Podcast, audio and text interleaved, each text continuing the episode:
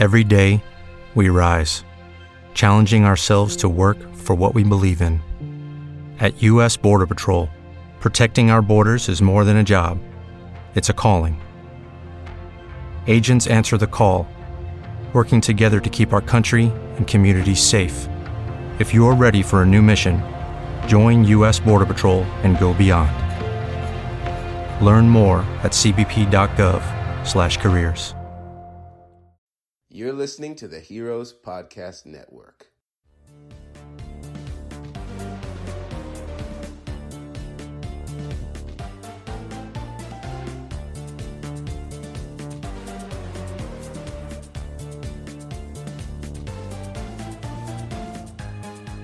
Hello, all you friendly Force users out there, and welcome to another episode of Echo Station Podcast. This is our season finale, so sit tight. It's going to be a long one.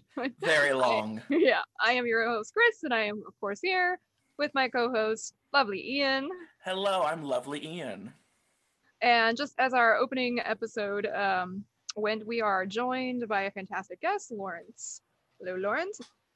Hello, hi everybody. Uh, thank you very much for having me back, and of course, happy holidays to everybody. Yeah, oh yeah, happy holidays. Gosh, that's coming up in just a few days. Right? It's it's, a, it's it's almost here. It's a thing. It's a thing. Yeah. And you know, it wouldn't be it wouldn't be the holidays without a big Star Wars thing. happening. No, Exactly. Yeah, we ended just how it uh, the holidays last season with the season finale of Mando, so we're doing it again. Yeah. Hooray! Because we're a one-trick pony. Oh yeah. uh, so we will be covering three episodes, the last three episodes of The Mandalorian. No news because we covered all of the news in our last episode. So Um, much news. so much news, uh, which just dropped a few days ago. So if you want a in-depth discussion of everything that dropped two Thursdays ago, all the big Disney Star Wars news, then Yep. check that episode out. But one addendum for the super news at the end of the season finale. Yes.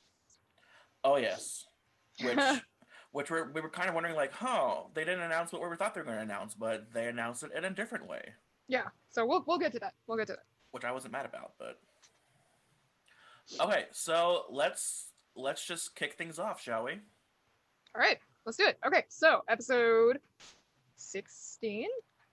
No, No. no. 16? No. Sorry. 14. 14.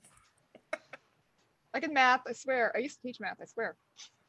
Math good. math, great. It's new math. It's space math. yeah. So yeah, episode 14.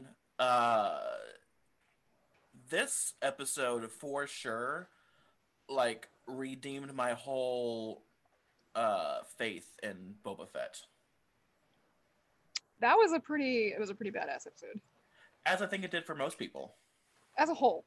Yeah. It was a great episode. Um, I have issues. Well, I mean, with we, we discussed at the beginning, things. we, Sorry, you know, we discussed at the beginning of the season that we, we might be looking at kind of that unforgiven man redeemed arc. yes. Mhm. And sure enough, um, that seems to be where we're going. Uh, not to say that he is necessarily a good guy, but he's been on a path to, we'll say, fulfillment and redemption. Yeah. I don't think. I don't think you can. I don't think you can put Boba Fett in a box and just check off the boxes. That kind of thing. Like he, No. and I think Boba Fett serves his own creed, I think, you know, his own morality. And so it doesn't mean that he's a bad guy, and I don't think it means that he's a good guy. He just does what he does. He's gray. He's very gray. He, you know, goes to the highest bidder basically. Yeah. And sometimes that's him. Sometimes the bidder is him. Yeah.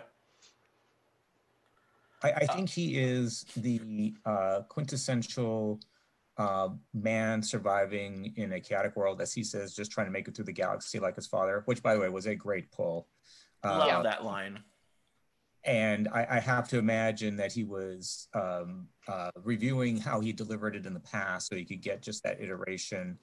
Um, but I think that's what makes his character so compelling. And then as they, this is a hint as to the next season, I mean, the next episode, but as, as he is more fleshed out, we are able to kind of both retcon what it what has gone on and connect it to all the various points about well, what about the helmet and what about the armor and what about this and what about that. hmm So they're able to to tie up a lot of loose ends and then fill in that tapestry uh, payoff after basically um, 40 years of everybody going, well, is he really that much of a badass? Because you know he was in the two movies early on for maybe a total of six and a half minutes. Yeah. Um, well, yes, he is that much of a badass. Exactly. Yeah, because that was my logic before. Because I'm like, he he looks cool, but he doesn't do jack shit in the movies. He's some great things in the comics and the video games, but he he didn't do anything on film, and that's what a good majority of Star Wars fans still watch are just the films. They don't watch the TV shows. They don't watch the they don't, they don't play the games. They don't read the comics. It's just you know a lot of them still are just you know films, and that's it. And film wise, he didn't do anything. Anyway, he looked really cool. He was a bounty hunter, which you know is a cool thing to be. Yes. He looked awesome. and, And, he, and and he me- ran away with Han Solo. So, you know, people just kind of took that and extrapolated that. Well, this guy must be badass. Yeah.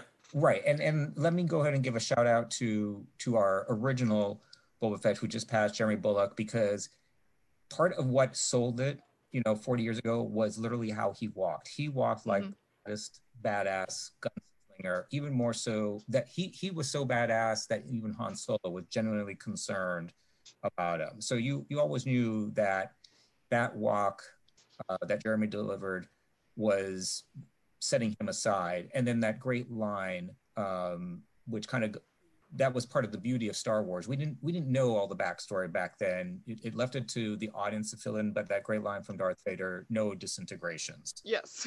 so Yeah. i mean he clearly had a legend which i have a feeling the book of boba fett might allow for some uh, backstory which is kind of a, a hint as to what's coming but but um, it was just fantastic to go ahead and see Temuera Morrison now start the blanks and um, and build off of what Jeremy Bulloch had done and then what he had done also as or what Temuera had done as Jango.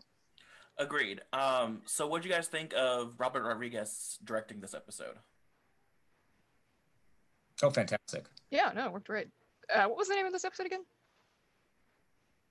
This chapter. I think the tragedy because Baby Yoda Yes. is captured. That's right, the tragedy. Yes, the tragedy. Tragedy. Da-da-da-da-da. Yes, that one. um, yeah, I never really thought Robert Rodriguez and Star Wars would mix, but I was very wrong. No, it worked. It really worked. Um, Yeah. the the pacing of the action was interesting. Uh, you know, the fighting with the stormtrooper platoons that just kept coming in waves. It felt very much like a video game. Like, oh, all right, get Here's ready for wave- the next wave. Yep.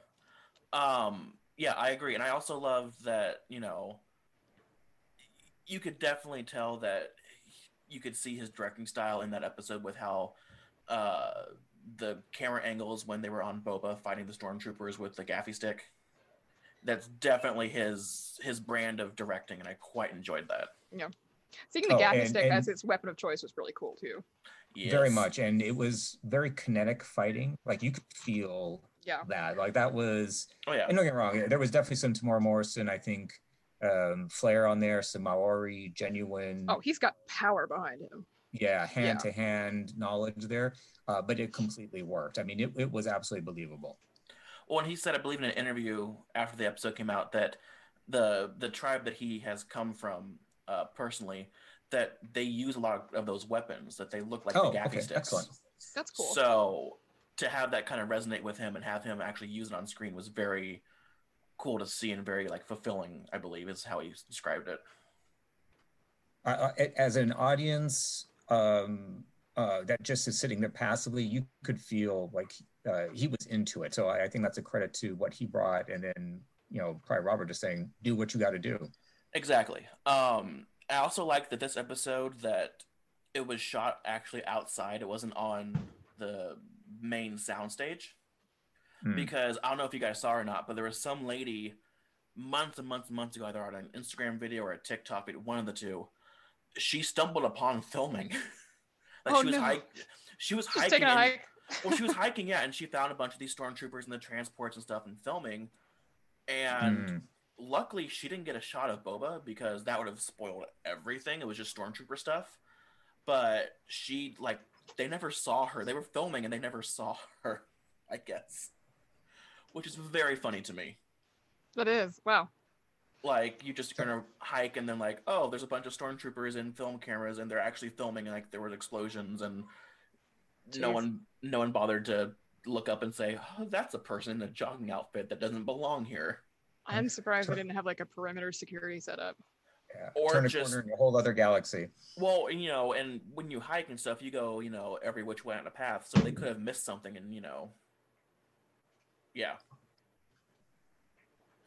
Uh, but so okay, let's let's let's break down this episode a little bit. So, Mando has to take Grogu to the Seeing Stone that Ahsoka told him about, Yes. and I wasn't expecting it to look the way it did. I was expecting something else. I don't wasn't expecting like a little mound on a obelisk type It's deal. very Skyrim, The Witcher, Jedi place of power. Yes, I wasn't expecting quite that feel, but I liked it.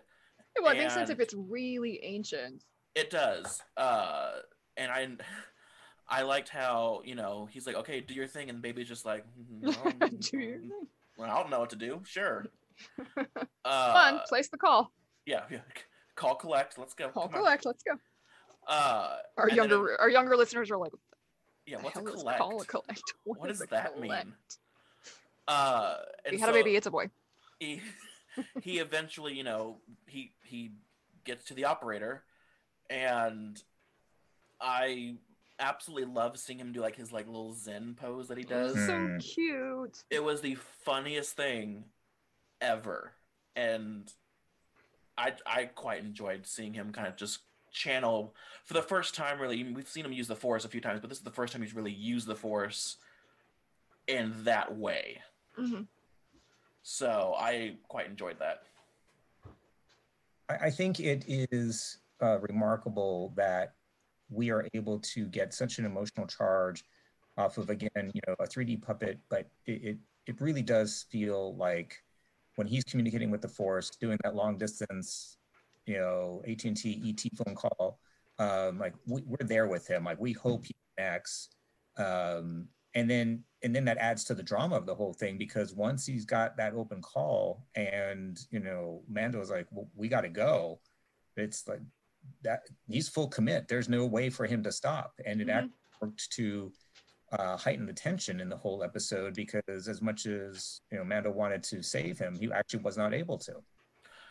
yes it's i mean as soon as you know mando goes down to investigate the ship uh and when boba confronts him and says take out the jetpack you knew right then and there that he wasn't going to be able to save the child Absolutely. you knew right then and there it's like oh that's a convenient plot point look at Right. that Yeah. uh but let's talk about that scene for a minute because that was a very tense standoff Oh yeah. and It was great. Uh, Fennec roll in again. I mean, we we Yes. we knew we knew in our hearts that's who it showed up. Oh yeah, but At we the, never uh, got that at end of confirmation last season. yes. Yeah. Um, but it was nice to have her back. We're we're big fans of Ming Na Wen. And now she's a Um, cyborg. She's just super cool. Uh, she's I think she's doing uh, the voice in her own kind of spin-off show. So I mean that was a fantastic save to bring her back. I, I do wonder if she was intended to come back or just because the audience after her episode in the first season, you know, was so uh, enthralled with her her appearance in Star Wars. Because I think now she's the only actress to do the Grand Slam for Disney princesses. Yeah. Uh, being in the MCU, Star Wars. Um, oh yeah. And she's a princess, yeah. and she's a princess. I was literally just talking about this today. That's funny. Um, as much as Star Wars has a tendency to kind of fly off the cuff with their plot points from movie to movie, show to show, I do think this was pre-planned. I agree. You don't hire Ming Na Wen for one episode and then kill her off. You don't. It. Yeah. So You I'm with you on that, but I gotta tell you that was one of my grievances this season. Was like you don't bring back my man Michael Biehn for one episode and then blow him away. I'm gonna end my rant right there, but I just was screaming at the screen when that happened. So I hope he's all cyborged up too at some point. It was pretty memorable. it was. It was a memorable death. It wasn't, you know, they gave him a good death at least. Yeah. Yeah. With Fennec, she was shot by some punk ass kid, so it's like, Oh God, that And that's a good point. That was not an honorable death. no, I mean, we're getting a little Klingon here, but it was not a good death. no, it, it wasn't, and we can fully say that. Uh, but yeah, and also we tweeted out, you know, the Fets surely have a type with their um, uh, female uh, counterparts because Jango Yeah. had Jango had Zam who hit her face Mm. and was a sniper shot, and you know worked with him a bunch of times. And now we have Fennec, who hides her face, is a good shot with a sniper rifle. it And- makes sense as a second to have somebody around like that. It does. It's just funny how you see the parallels between Zam and uh, Fennec. Yeah. Although Fennec, you know, survives a lot longer. hmm She doesn't get any limbs cut off of her, at least, Yes. unlike poor Zam. Uh, so I, I really did like how he was like, you know, that's no, I don't want your armor. I want my armor. Yes. Right. like that that is mine and it was my father's before me and people kind of thought that he forged his own armor he didn't know people thought that didn't think that he took jango's armor and you know made his it. own yeah, Yeah. but he i guess he, he did so that's kind of Yeah, cool I like that idea that it's it is his father's, but he reskinned it, so now it's his. yes but how awkward must that have been for young boba to go back to geonosis and like drag his dead like headless father's corpse and like strip him of his armor Yeah. Well, you do what you got to do. Yeah. Well, you know, there's pro- and there's probably a highly good, traumatic there's probably a good backstory for that to be included in some later episodes or in a book or whatnot to have that moment of how he gets the armor back. That would be interesting to see explored. I agree.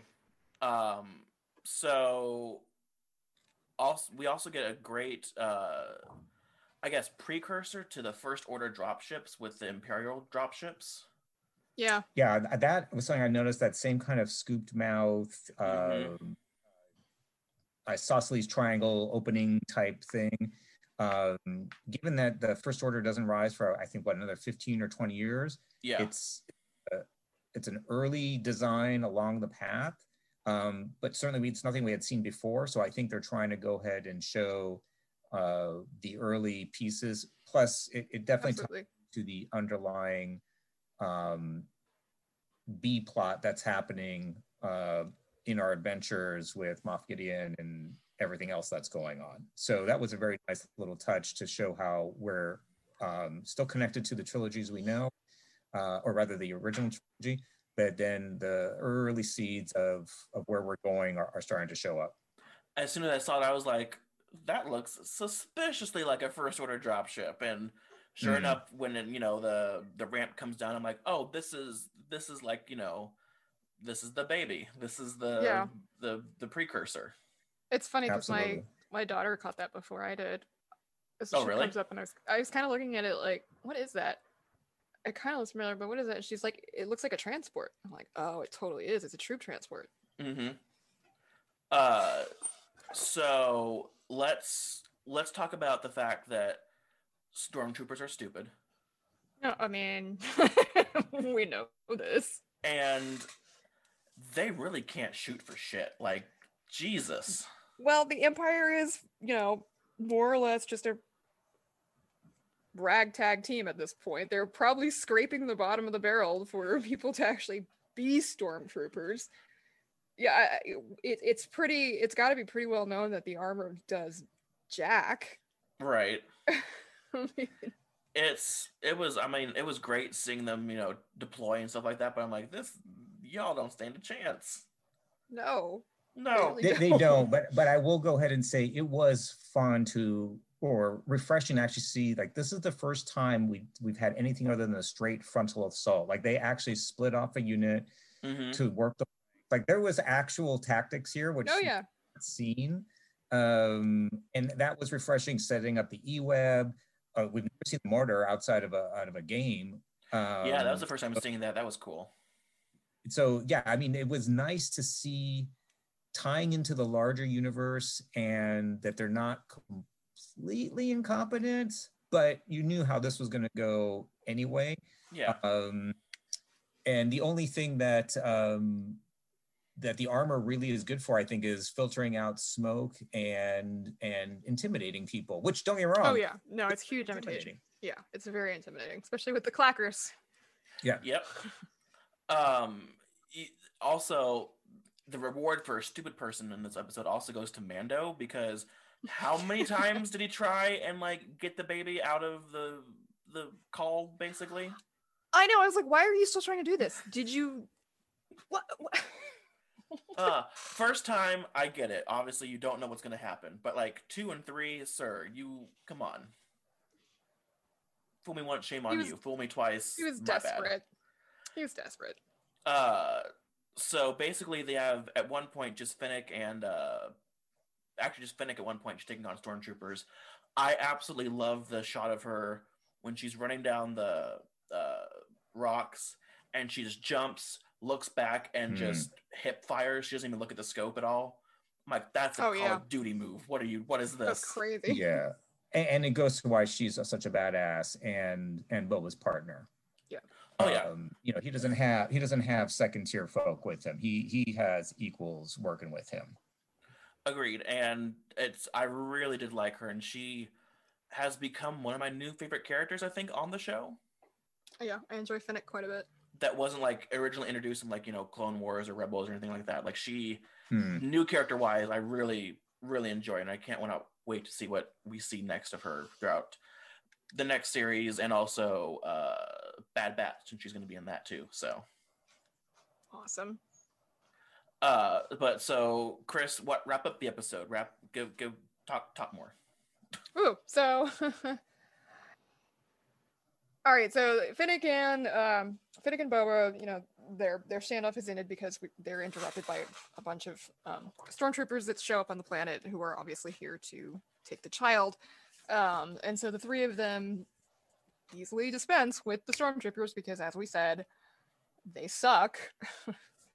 um, but the baby is still stuck in this weird telepathic portal tube um, which I was thinking about earlier. Also, in my mind, I was wondering if this teleport or not teleportation, um, communication device is like like a like a Ouija board, you know, like where you don't know what you're talking to.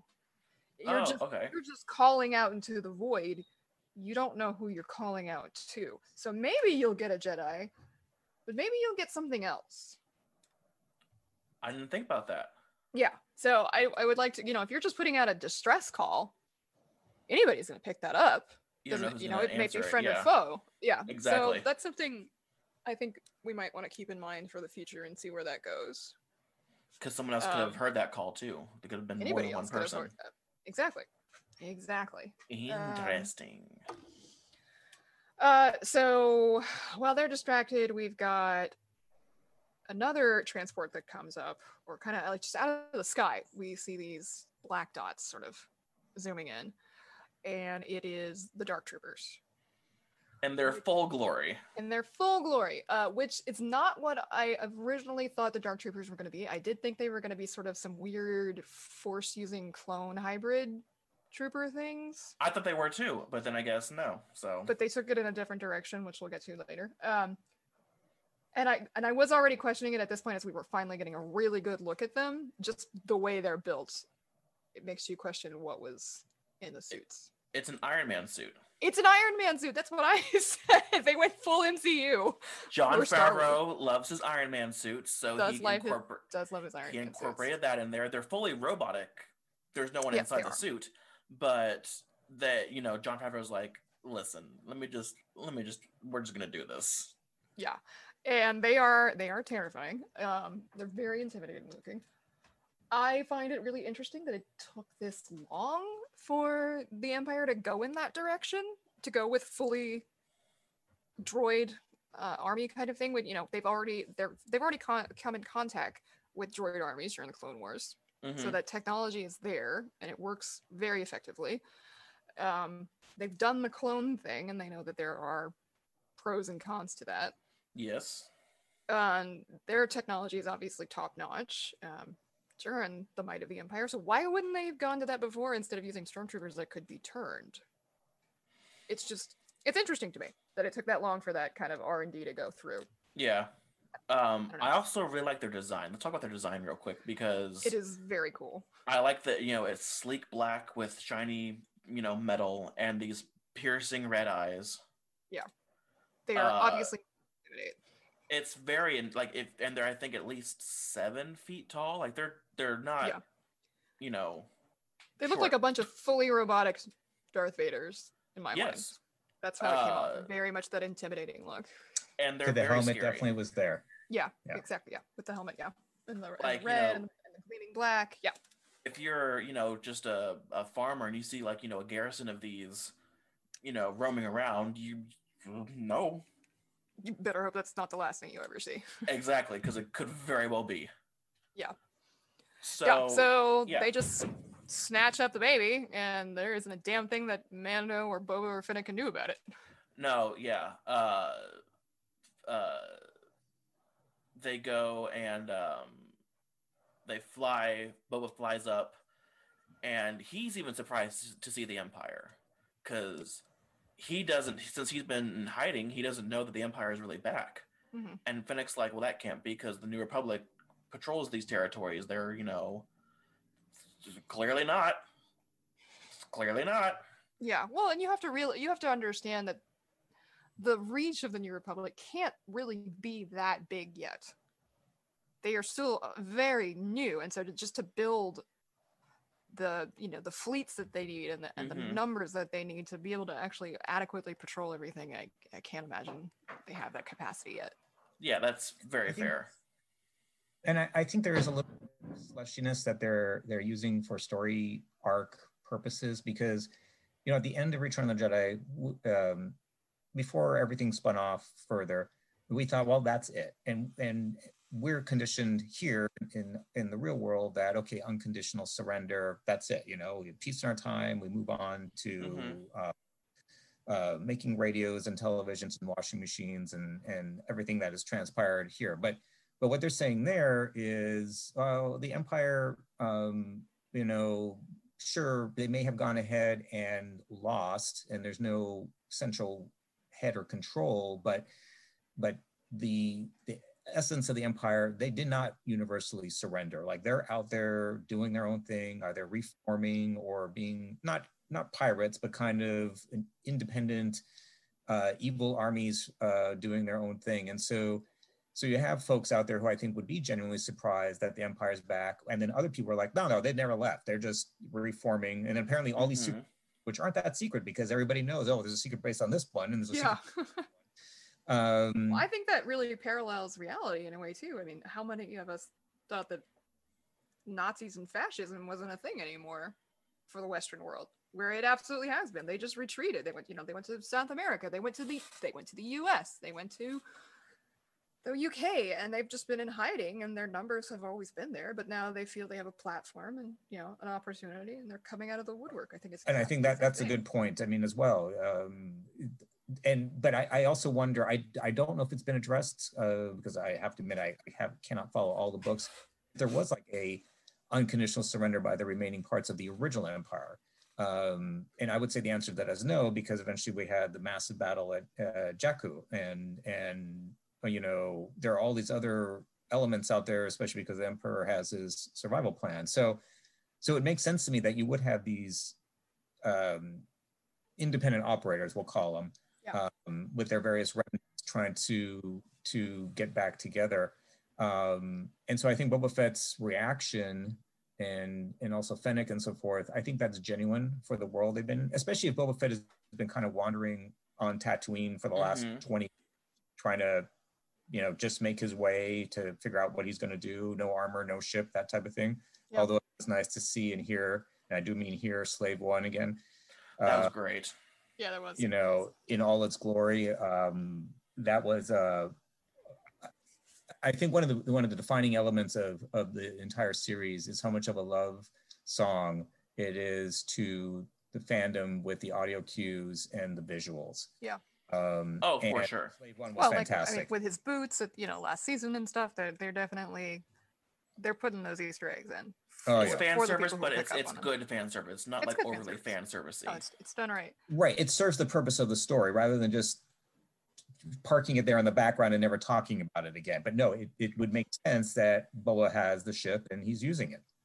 Oh yeah. Um, and s speaking of ships, Yeah. pour Yes. pour one out for the Razor Crest because Yeah. as soon as you know, actually, this happens before the Dark Troopers. I think. Uh, yeah, no, th- that was the first thing they did. I completely forgot about that. Yeah, they They, they, they blew it to smithereens. They did. As soon as he gets it all repaired, like Yeah. all nice and shiny looking, it is turned to nothing but ash and Th- dust. yeah, th- there's no coming back from this one. no, no No. repair job on any planet. No. nope. But how touching was it? The one piece he kept Yeah. was the little control knob that was Grogu's go-to toy. Yeah. Mhm. Um, I, I don't know if if one sheds a tear for a blown up uh, transport ship, but but Oh, that's absolutely. a pretty deep moment. Yeah. Um, and again, we get to see. Speaking of blowing up ships, we get to see Boba Fett take out a trans two two transport ships. Actually, Yeah. uh, we get to see him actually use his rocket and everything. And that was really cool. Which yes, it was nice seeing him use all of his weaponry. I don't know where we where he keeps on getting these rockets from, but okay. I'm gonna just suspend my belief on that one. Yeah. Um, and also we gotta talk about his fighting of the stormtroopers really quick, the hand to hand combat. We did talk about that. But we gotta talk about it more in depth because it was beautiful. Oh yeah. No, it was absolutely, especially Um, considering the uh, the various amounts of hate that I have seen towards how he now looks, and how different it is. by the way, in the next few episodes, we see that that was, like I said, just the bandages that he was wearing. It was a lot of you know cloaks and stuff. So. To everyone who said, you know, he's Boba Fat now, and I'm like, fuck all Yeah, of you. No, he is a massive guy, and I would love to see you say that to Temuera Morrison's face because that Yeah. would be incredible to watch. Please do, please.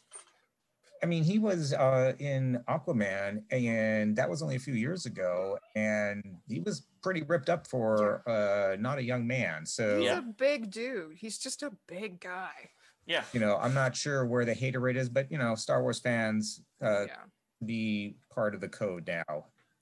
people are just the worst. Exactly. Um, and so yeah, I really love seeing him take out all the stormtroopers with just one gaffi stick. Uh, you actually see the stormtrooper armor shatter in a lot of them. Hmm. Like How cool you- was that? That again, never- reinforcing that it does nothing. yeah, right. That- it doesn't do a damn thing. Uh, It's literally made out of whatever we make stormtrooper out of. Stormtrooper Just- stuff. It's just it's the just same thing. It's just it's just plastic. uh, him fighting was really cool. I liked seeing him use both ends of the gaffi stick, the pointy end and the other Hmm. really sharp spear end, I guess. Um, he clubs them. He breaks a bunch of helmets. It's one of those where you you you definitely see his discipline and his training from Temuera Morrison with his tribe, Mhm. but you also get to see Boba Fett do hand to hand combat, which you don't Yeah. get to see a whole lot. You see him a lot of the time do you know blasters and everything like that. Shoot him up. Yeah. Jango did hand to hand combat with Obi Wan for a tiny bit, so that was kind of cool. But I never see him, you know, fully do this like we've seen in this episode. And I do have to wonder if this ties back to some of the much older expanded universe lore. Um, with my favorite game of all time, the Masters of the because you can play as as a Tusken Raider. And they Oh, are right. badass. And they had very similar moves and with the gaffi stick and whatnot. And they I mean they Mhm. were really hard to beat and they were a little bit OP. And I remember always getting pissed off when people would pick them to play. but it was really fun to play as them too. But it makes you wonder, you know, in in his time wandering in Tatooine, was he taken in by some of the Tusken Raiders? Did they gift this to him? Did he, you know, not take it by force? Was he trained with them while he was recovering? Maybe they Because- found him and he recovered with them. You know, Well, because he also has you know, Absolutely. not only a gaffi stick, but he has you know the uh, Tusken Raider uh, cycler rifle too. So yeah. Well, he's basically dressed as a Tusken Raider, so it, It- makes me yeah. wonder if he's been palling around with them for the last twenty years or whatever. It would be kinda cool. years. Five years. I think yeah, that like ties six. into to that to that very first episode where he was watching, you know, Mando help Timothy Oliphant's character help the Tuskens Mhm. So he probably recognized that Mando, uh, maybe not an ally, but maybe not a threat because Yeah. you know maybe he's helping his adopted tribe, which of course helps tie into Temuera Morrison, Temuera Morrison's background. The other place I'd like to suggest uh, to consider is there was a reason why um, the um, clones were based off of Jango. So it could just be that he is that badass a soldier, and the clones really were probably better soldiers than stormtroopers because of their, you know, uh, superb training and enhancements and so forth. And some of the uh, how should I put it without spoiling it? Some of the dialogue in the final episode, where there's a lot of reference to that which happened in the past Yes. and, and Mandalore and all that. Um, I, I just think Jango must have been on a different level. Um, and so seeing Boba Fett, who was the, the pure clone, the one who was aged naturally and learned from his father, I guess 13 years or thereabouts. Um, and then you combine that with the, the Tusken, and then of course what was happening in the other shows. Um, you know, all that training, then that yields the ultimate I mean, that's why he's Boba Fett and so ruthless and so well known throughout the galaxy because probably others have challenged him. And then they're like, I, am not taking on that guy. Like he he is beyond what the other bounty hunters are. Yeah. So I think it ties in well. I I very much agree with that statement because it's it it shows you know that Boba Fett is not to be trifled with. You know, plain and simple at the very end of the day. And uh, I really enjoy, like I said, having my faith restored in this character. Like it made me like this character again. That I wasn't just like, oh my Hmm. god, another Boba Fett, whatever, blah blah blah blah blah. If you would have told me when I was watching season one that Boba Fett would have been coming into season two, I w- could have cared less.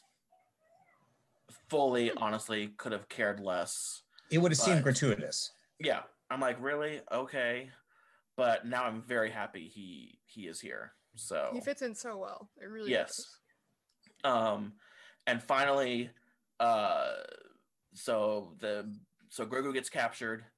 He uh gets taken up to the uh frigate, the cruiser, and Gideon has baby shackles.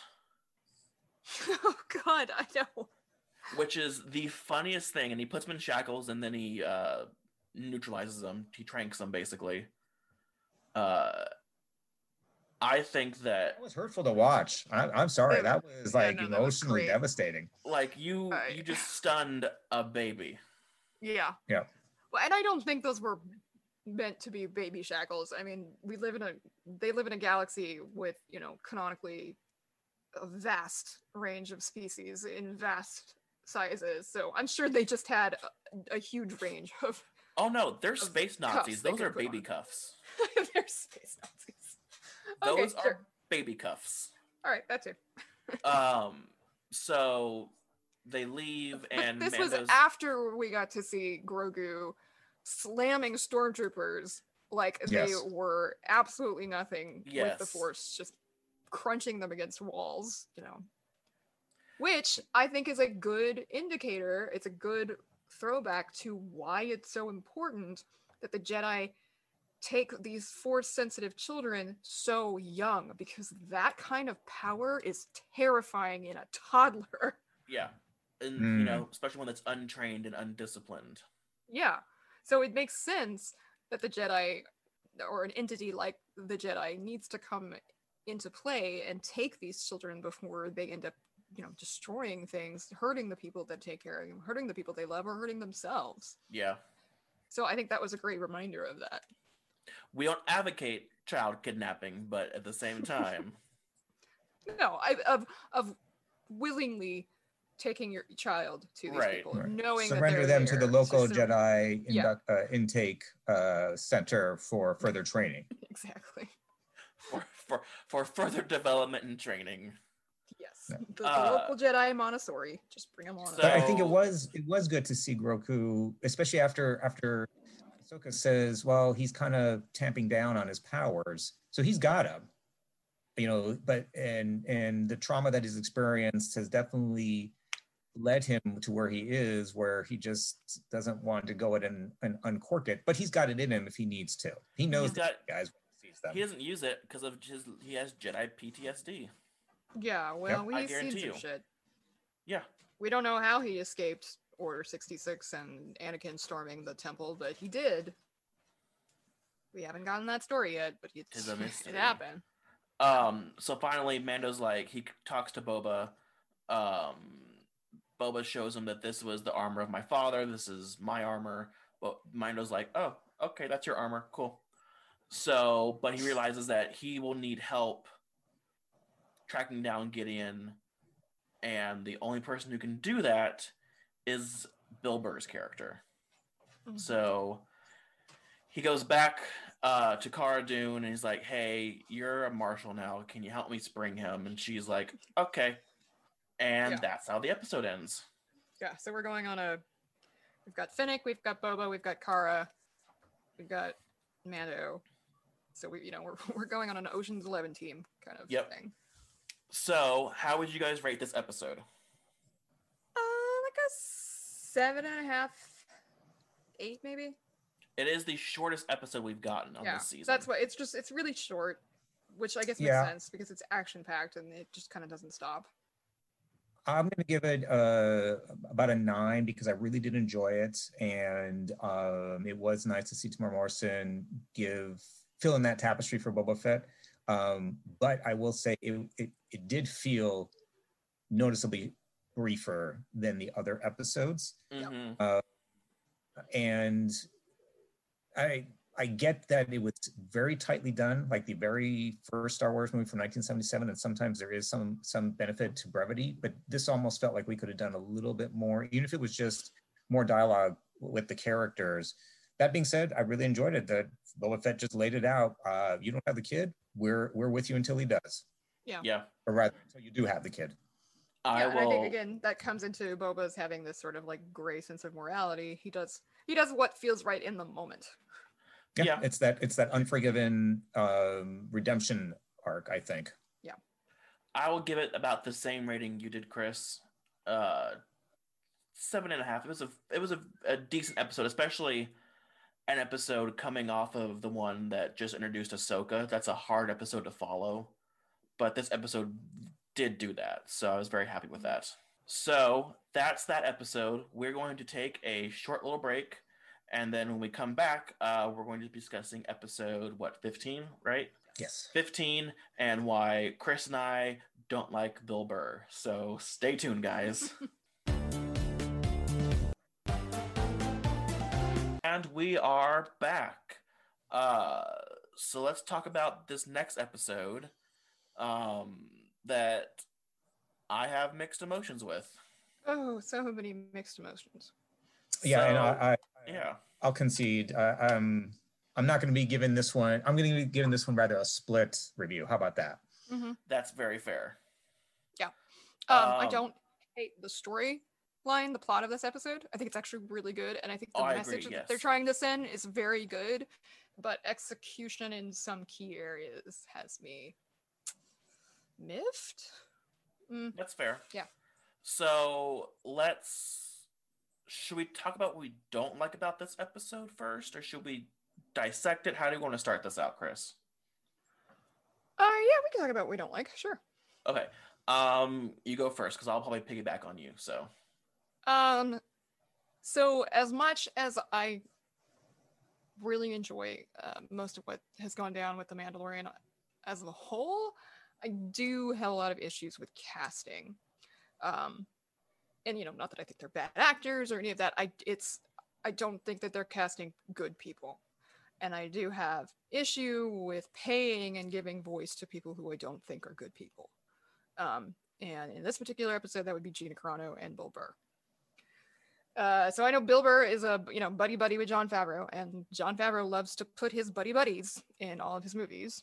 Um, which sure, I get that. Okay, and it's not that I think that Bill Burr is a bad actor. Um, in fact, you know, aside from clearly being from Space Boston,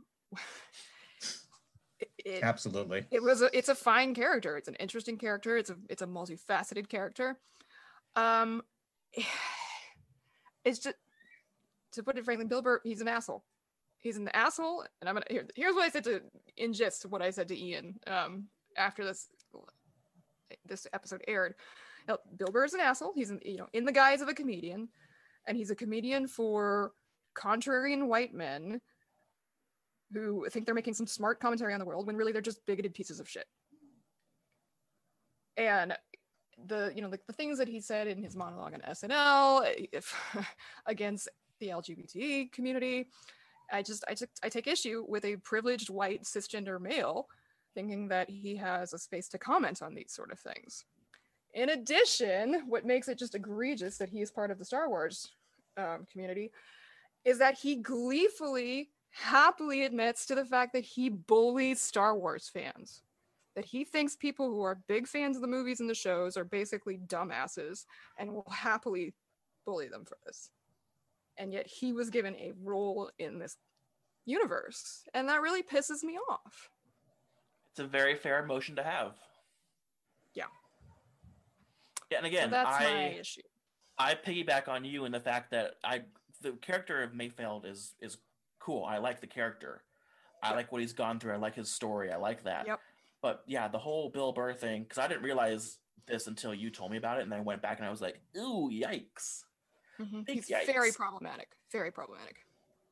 So maybe he won't be in it anymore because after this episode, he kind of goes off on his own thing. I don't know, but So let me give you my nightmare thought. Um, it's clear they're setting up Gina, who I, I also have issues with her more recent Yes.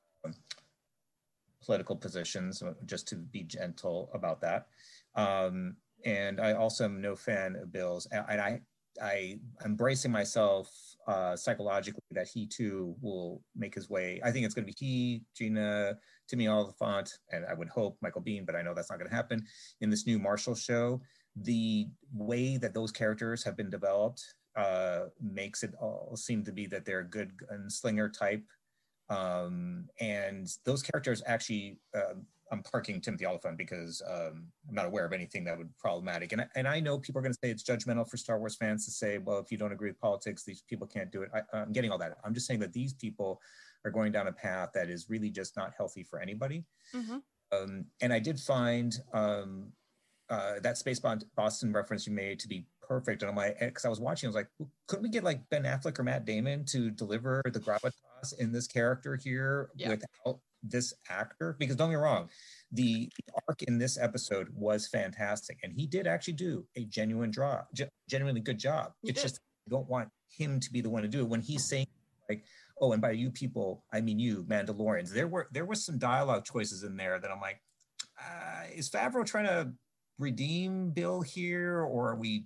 piggybacking like what what's going on? there were some definite dialogue drops um, in the discussion about operation cinder where, uh, or leading up to it where i'm like Yeah.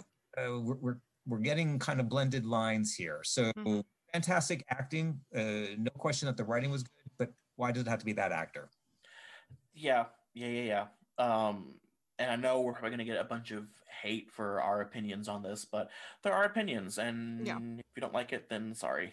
He's got a very and I'm not big questioning his acting. base. No, I think it's great. And I and I'm not saying that all of his comedic work isn't funny either. I just think that there is a line between being a genuine asshole and trying to be an asshole in the guise of comedy. You know, and you can you can skew different ways. And no, him being married to a black woman does not give him free reign to say whatever the hell he wants. No, not at all. Uh, so now that we have that out of the way, let's talk about the episode.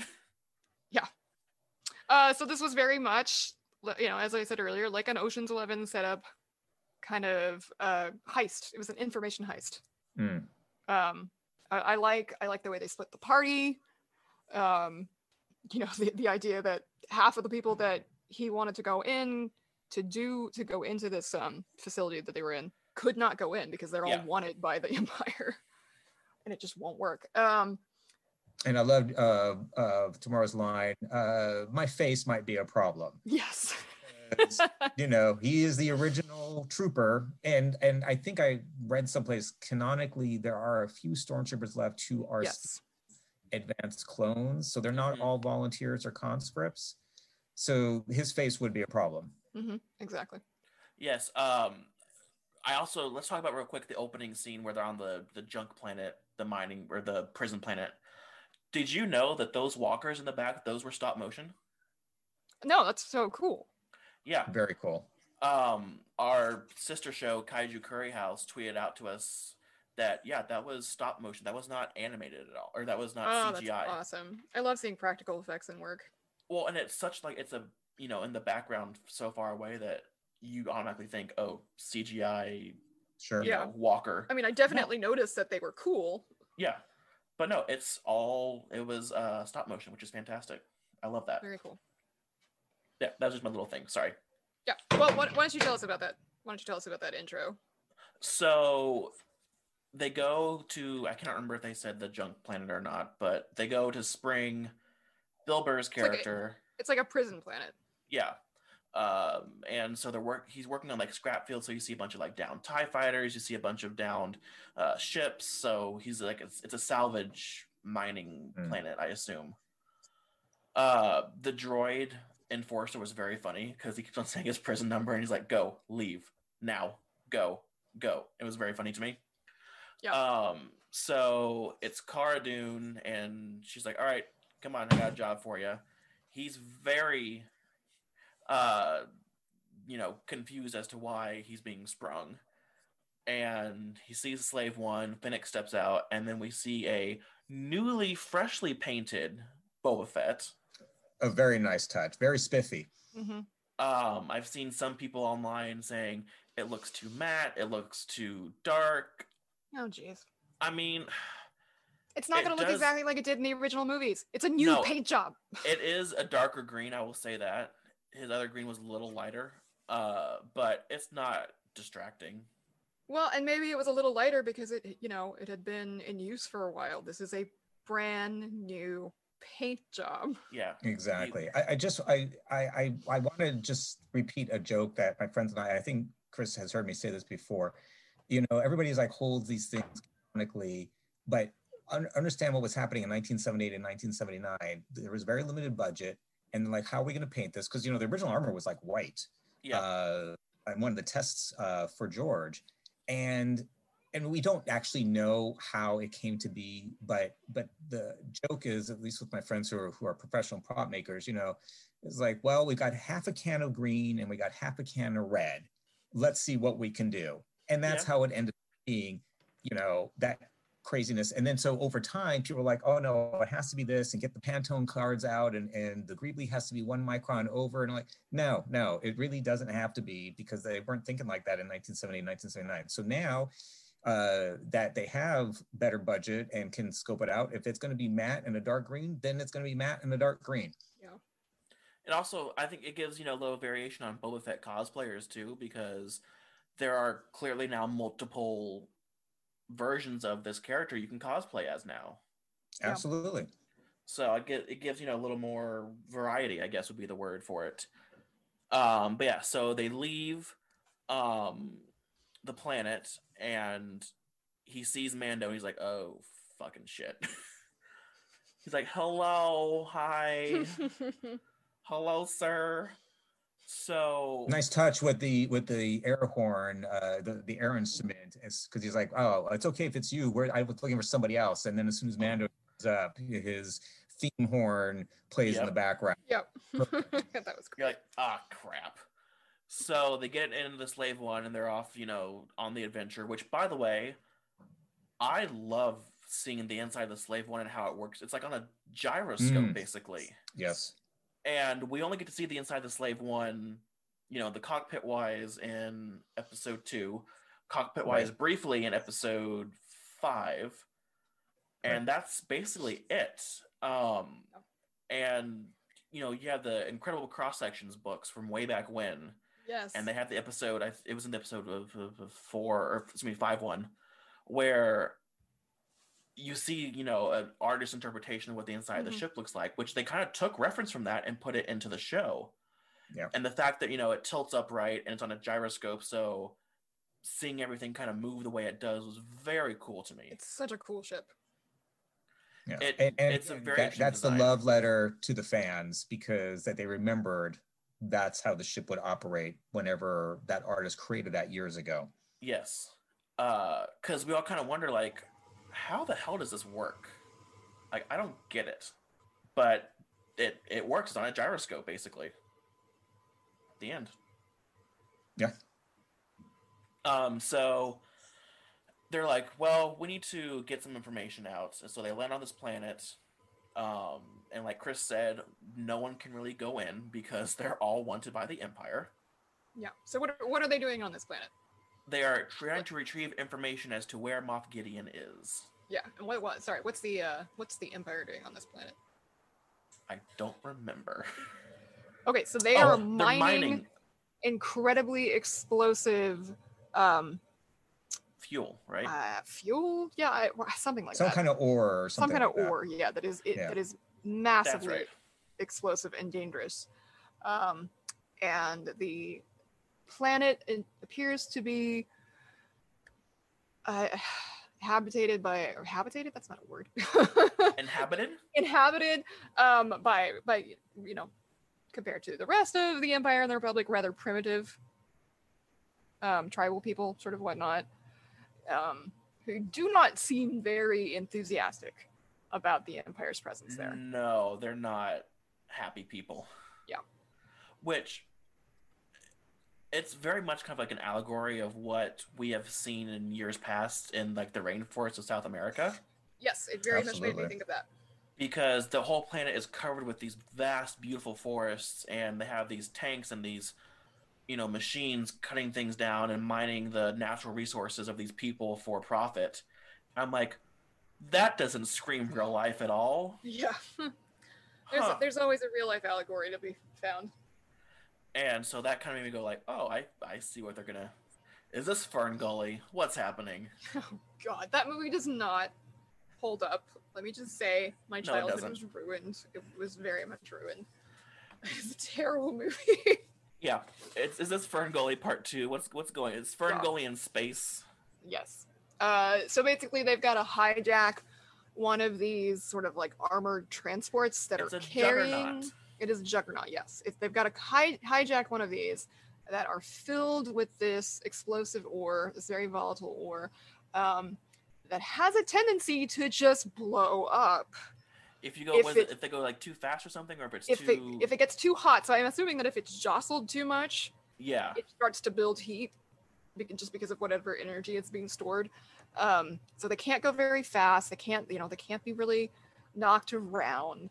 Um, so they've got to get from the mining point to this base, I guess, like the refinery or whatever. yeah Which kind of makes me think, like, why wouldn't they just build bases wherever they're mining the ore from? Why, like, why even have a drive? But I assume because whatever. it's they don't want a huge explosion of things. I don't know. yeah, I don't know. Um, But so these species that we see, they look a lot. At least to me, they look like a lot of um, from episode one, two, and three. Um, Saesee Tiin, who is the Jedi who goes and confronts uh, Palpatine. He's like the one that has like the horns that come out. He's on the council. Yeah. Mm, Uh, Yes. it, uh, he also, I thought they looked like space pirates that we've seen before. When we He well, he looked. They look more like his species because they they had like these horns that are coming out from the side and they kind of come down. I don't Hmm. know if it's the same species or not, but they just Yeah. look like them. But that's just my observation on them. Well, so they're they're they're you know they're rumbling around in this in this transport that they've this juggernaut transport that they've managed to um, seize, and it's just it's Mando and it's um, uh, Mayfeld. Mayfeld.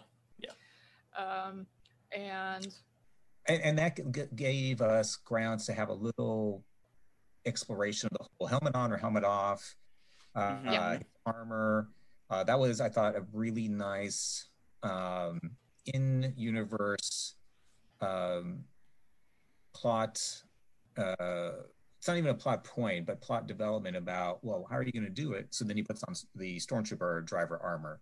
Yeah. um, and the and again so we go back to bill barr doing uh i'm sorry bill burr doing um there's a freudian slip. Um uh, some really good acting and delivering lines. Just you know, it's Yeah. unfortunate that it, it, it's coming from somebody who's got this problematic background. But the whole thing about Empire versus the New Republic, it's all the same to these people because it's essentially an occupying force. Exactly. There was, um, I think, some good tie-in to his character in uh, episode eight. You know, the whole thing of uh, it doesn't matter what side you're on. There's always arms dealers. It's all the same. So I think there's some some important thematic points um, that uh, Bill Burr's character was was bringing up, and then the whole thing about are you taking the helmet off or you just don't choose to? Like what, what what's going on here? yeah. What do you stand for? Where's your line? Yeah, Right. And he said, you know, that everybody reaches a point where the rules are going to come off, and that was fantastic, you know, hidden pen foreshadowing for the balance of the episode. Yep. Um, and then the whole thing with the pirates and the and the juggernaut, I- have to say, um, I don't remember who wrote this episode, if it was Favreau or not, but this is definitely a video game level uh, episode because the whole thing is you got to keep the temperature cool, you got to fight off the pirates, you got to make it across the bridge Yeah. um, and uh, one level of pirates after another level of pirates, and then your gun doesn't work. And I was like, this is Mhm.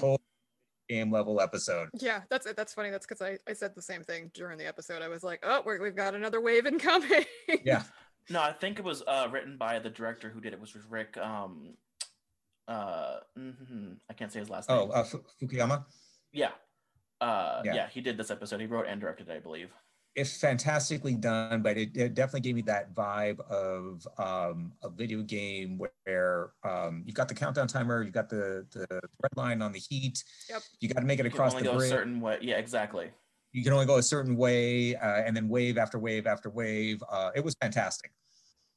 Yeah, and so they get pretty close to the refinery, whatever it is. Um, you Mhm. know, they're seeing they're seeing other juggernauts that are uh, you know ahead of them are just being blown out Well, yeah, they're being blown to bits because you know it's by the pirates or, or having to go Yeah. too fast to try to escape the pirates and they are they're closing in and TIE fighters just sort of like appear from this refinery. which refinery that's the base. first time I was very happy to see a Tie Fighter. Right? I, I all thought of like we are all cheering for the appearance of these TIE fighters.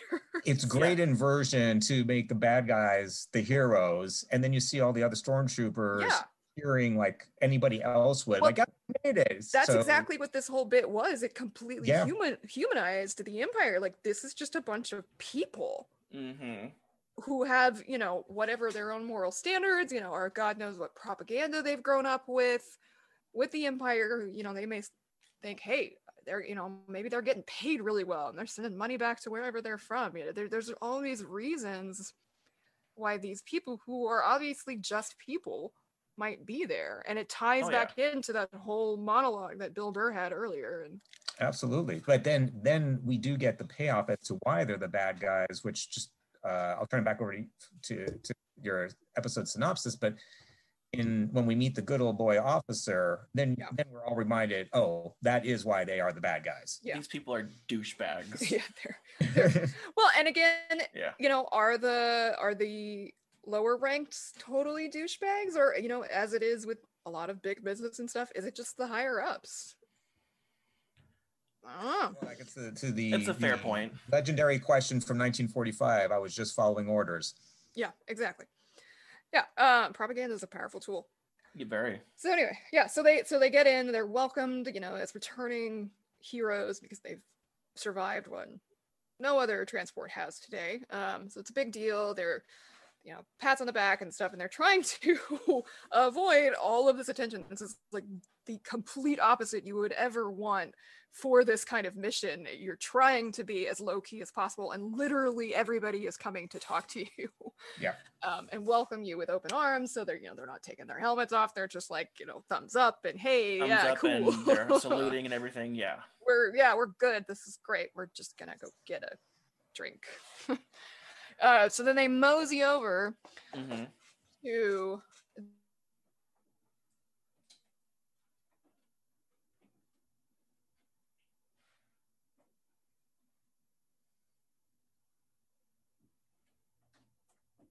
the officer Said, there is data um, which is what they what was it why couldn't bill burr do it what happened Uh, the senior officer was one that he had worked with before, Yeah.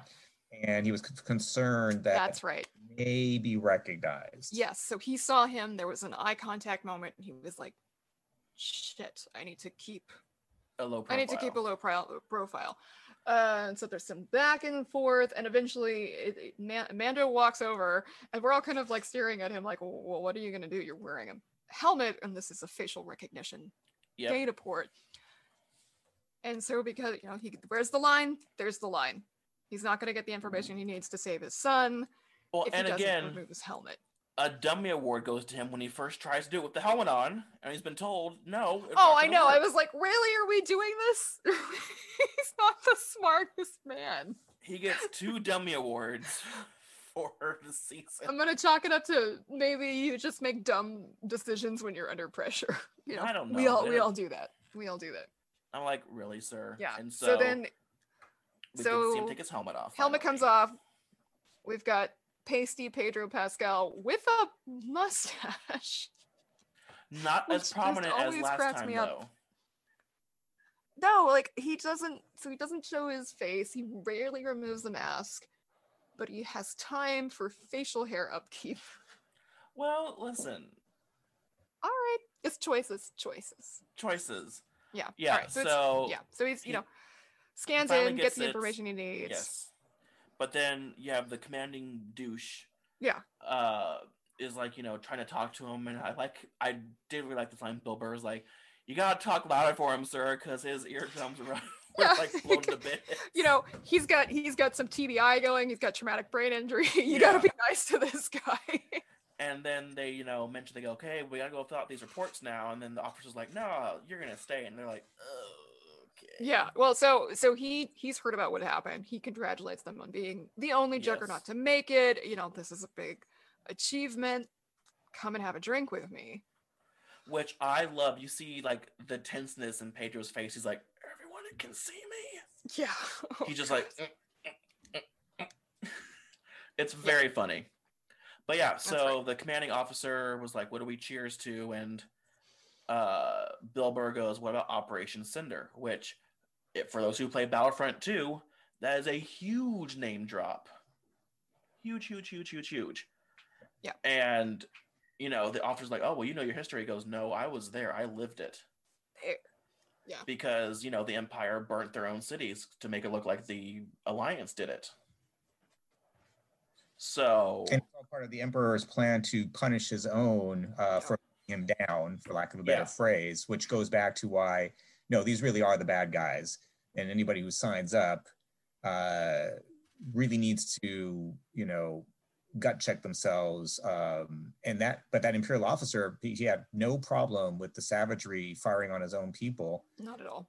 Um, I, I actually think it was one of the best written, best delivered exchanges this season.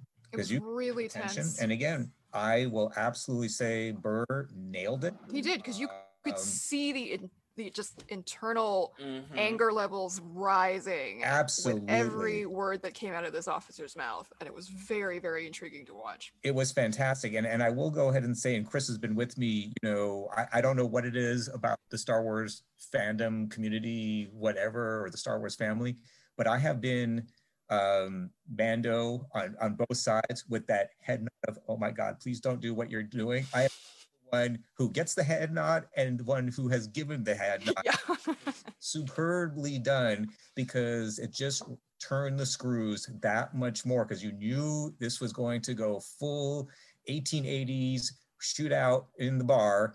Um, but the dialogue leading up to it was fantastic and it just was I, I- I can't speak enough to the writing and the direction here and the acting. It it was very well done. Uh, and then because you're all, you're looking at Bill Burr's character, and you're like, "Don't do it!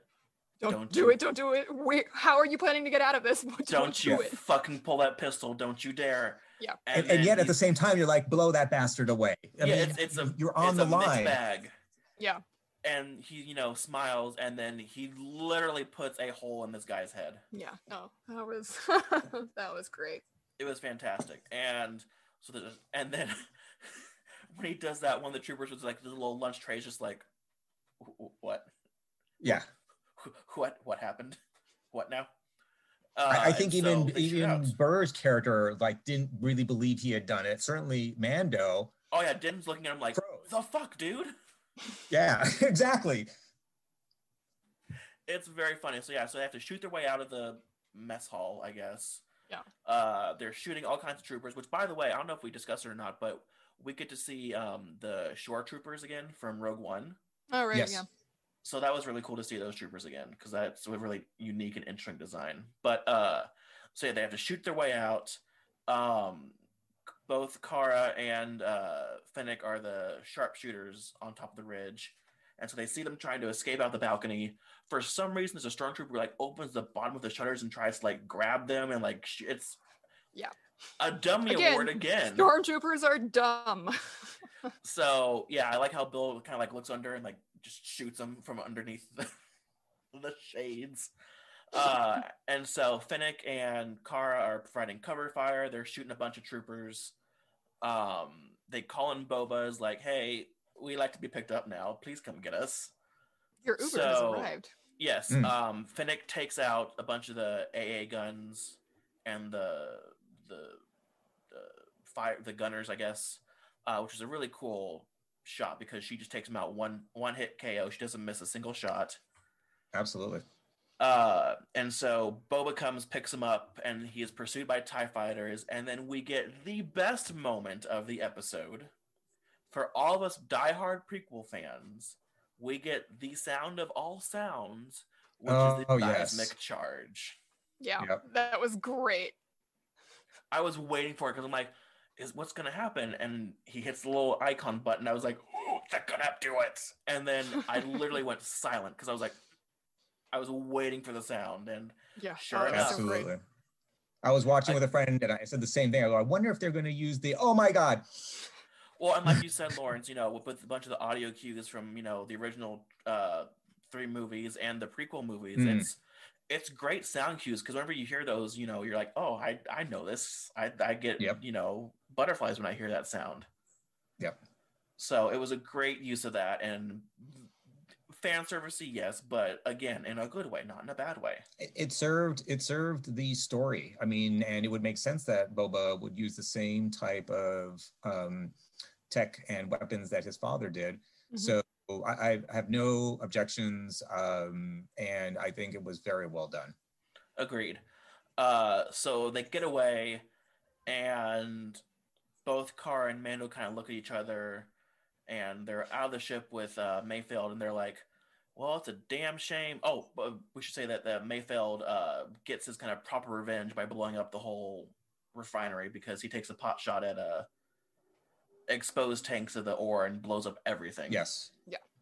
Yeah, he trashes the facility, and and I and I, I do want to acknowledge the writing also that he when the firefight goes down, you know, he he tells Mando, uh, aka Brown Eyes, as named by the Oh yeah, that was Yes. great. um, that um, you know he acknowledges that he took the helmet off, but he's like the secret stays with me like because now now he's operating on a different level he's he's there to help him get the kid but also i think to avenge all of his comrades that were lost um, you know in operation cinder so Mhm. I, I it was a a part of his character's uh redemption arc yeah, this was a legitimate redemption arc. it was very nice to see. Uh, but yeah, so they land. Uh, Cara and Mando kind of look at each other, and she's like, "Well, it's a damn shame that Mayfeld didn't make it out of the explosion." Mm. And Mando's like, "I know," and Mayfeld's still kind of going like, "Hi, I'm right here. What? What are you talking about?" uh, still Well, I would be- it. If I heard somebody say that and I didn't completely trust them, I would be afraid that that meant they were going to turn around and shoot me. Oh yeah. an excellent point Um, and so he's like, "Can I go? Because I'll go. Like seriously, I'll go." And Cara's like looking away, saying, "Because she's like, I cannot technically say you are free to go. Like I, that's against my. I cannot do that." And Mando's just like, he nods at me. He's like, "Get the fuck out of here. Go. Yeah. leave, sir." So he trots off, um, and they have the information in tow, and then that leads us to the season finale. So, what would you guys rate this episode? I mean, aside from the fact that there's two actors that I'm not okay with, and that did that did take out some of the enjoyment for me. this was a solid plot with solid writing and solid execution, so I would give it a nine. Okay.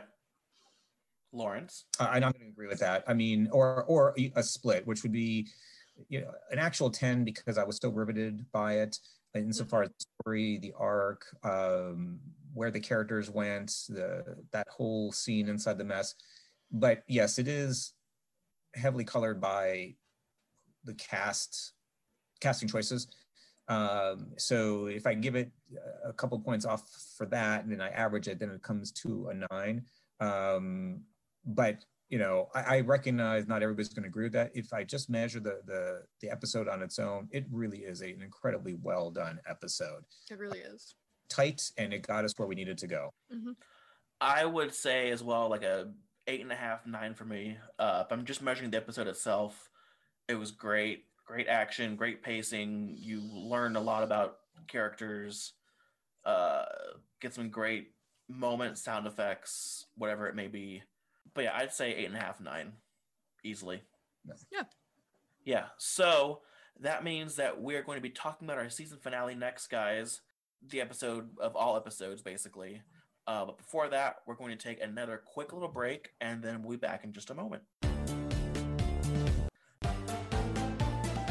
All right, and we're back, guys. So we're talking about now the season finale of season two of The Mandalorian what a ride it's been. Uh, it, it this is a great season finale. Um, it wraps up some stories, makes some new stories happen, and it's all around a great episode. Oh yeah, as so, we expected.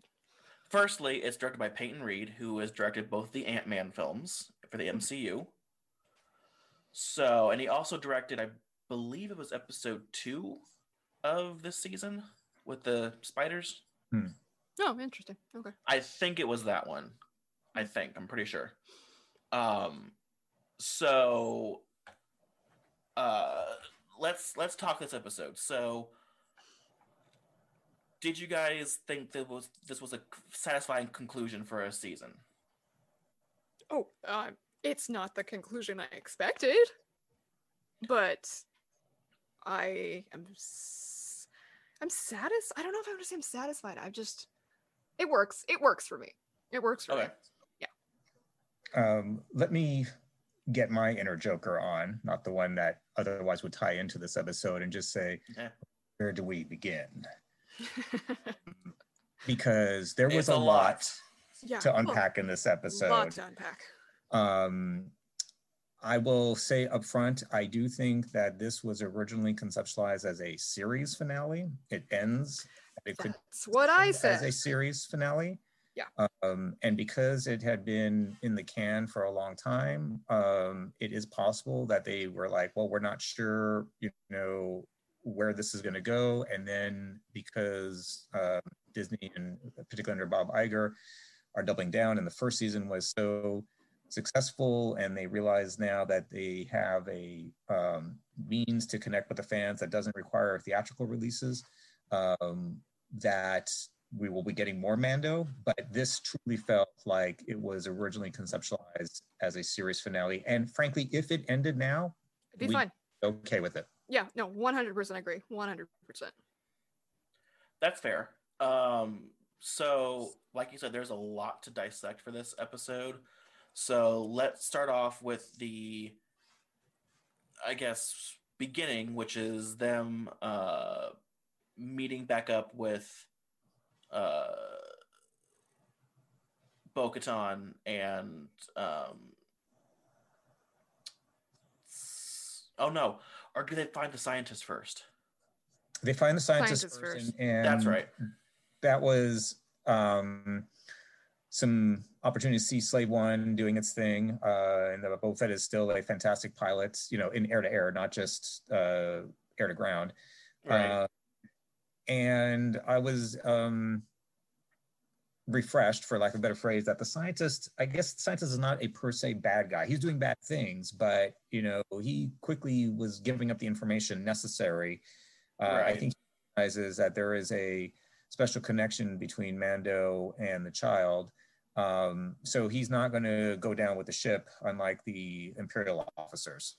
The exchange between Yeah. the officers was interesting as well. Yeah, that was kind of weird. Well, one of them was willing to die for the Empire, and the other was like, "Nah, dude." Yeah, It's a job. Yeah, it's yeah, it's just a paycheck. I don't want to. No, thank you. Yeah. Yeah. But they both end up dying, so who cares?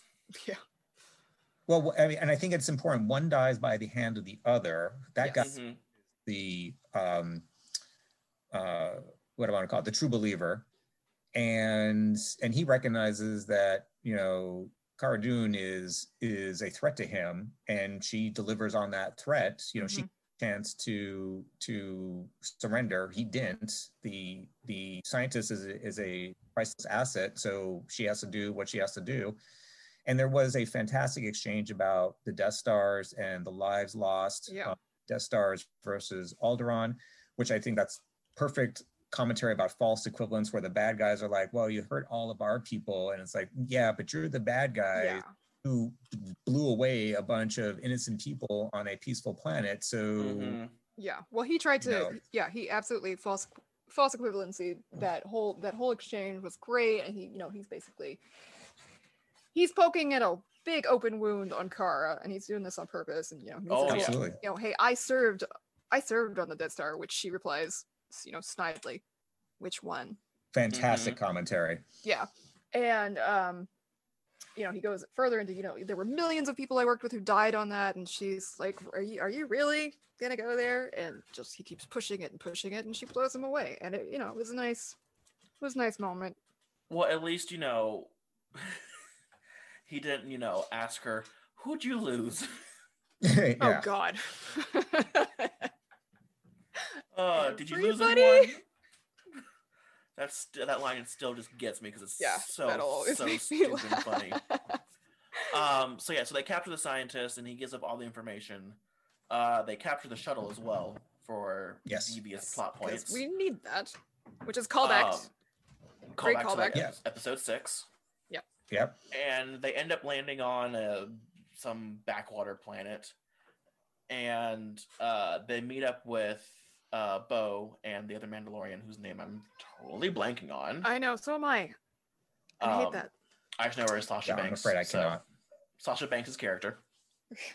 and he's like, Hey, we found Gideon. She's like, Oh, okay. And he's like, Hey, they have the kid. And she's like, Let's go. We gonna fight. That But But- is- that, But before that, Yes. yeah, these poor these poor people in this in, the, in this cantina cafe whatever are like, oh shit, there's already two Mandos in here and two more walk-ins. right. Something's going down. So they poke at Boba. Speaking of open wound, they kind of poke at Boba. Bo Katan says, You're a bounty hunter, you're not a Mandalorian. You're not you're you're a disgrace to the Mandalorians, basically. And uh he's like, you know, this is my father's armor. And she goes, Don't you mean your donor? Yeah, it's Oh. fantastic. I Oh, I screamed because she says, I mean, technically all fathers are donors at some point, but this was a little deeper than that. Yeah. Yes, and you know, she's like, "I've heard your voice thousands of times. Thousands You're not of times. special." Yeah. Well, and here's the thing: we don't know if she knows who Boba Fett is. We she just may be acting on the cues of the fact that she hears this guy's voice because she doesn't say anything to him until after he speaks, and I think then the connection is made. Like, oh, this is just another clone. Do we know Right. that she knows who Boba Fett is, or is this just another ass- clone? I think she. I've read into it that she knows the boba. Mm. Yeah, I think she would know who he is Because he again, was because he's so notorious in the Yeah. in the because she comments saying, era. "You're not a real Mandalorian. You're a bout. You're a disgrace." Before, Yeah. So I think she knows who he is. But that could also tie into just thinking that he's a clone. If he's just a clone and he's wearing Mandalorian army, then he's not a Mandalorian. Why would she? could be, but he does acknowledge. He said, "I never claimed to be." He said, Yeah. he, Yeah. "Father acknowledged he was," and and he keeps calling her princess with some real venom there. So I I Yeah. think some backstory that you know they may go ahead and develop.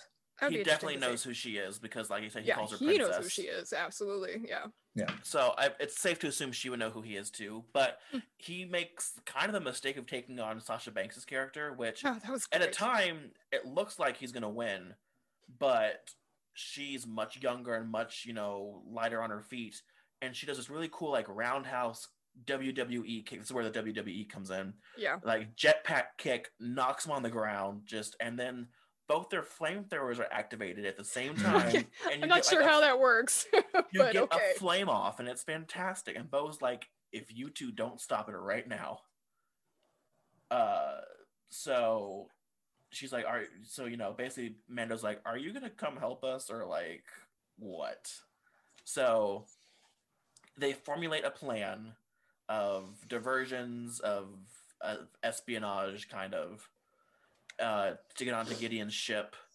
so Boba goes into Slave One. There's some going to the shuttle, and they're gonna act like they're being pursued, and they need you know immediate assistance, backup, all that stuff. Well, they need to get in. They need to get yeah. into the so that they can be And that's the only way to get in, which which works uh, for Yeah. you know it basically works. Well, but Gideon wasn't falling for it initially. I mean, he didn't. Mm. I don't think he trusted it, which is why he sent out. He sent on a Tie Fighter squadron instead of just Yeah. letting them board.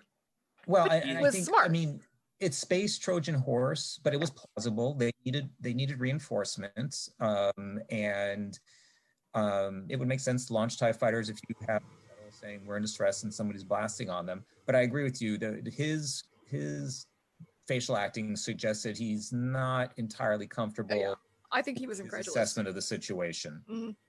And that's. I mean, that would be making him a, a good leader. Just letting them in is questionable. It's a question. Right. That being said, he is expecting a shuttle with the scientists, so you know he has to give it the benefit of the doubt. But he's, you know, justified in being skeptical. Um, and I, I- I think it's important to to acknowledge the tension between Bo-Katan and Boba Fett because they have to rely on each other to pull this off. So Yeah. everybody's teaming up. Uh, and I think I think Mandalorian's subtitle is uh, you know uh, team ups through space.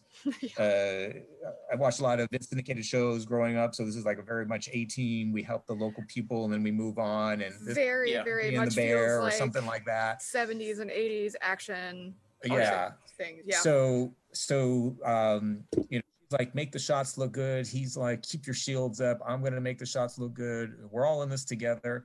Um, and so very plausible, but but there's a reason why he's the Moff, and the Moff is skeptical. exactly.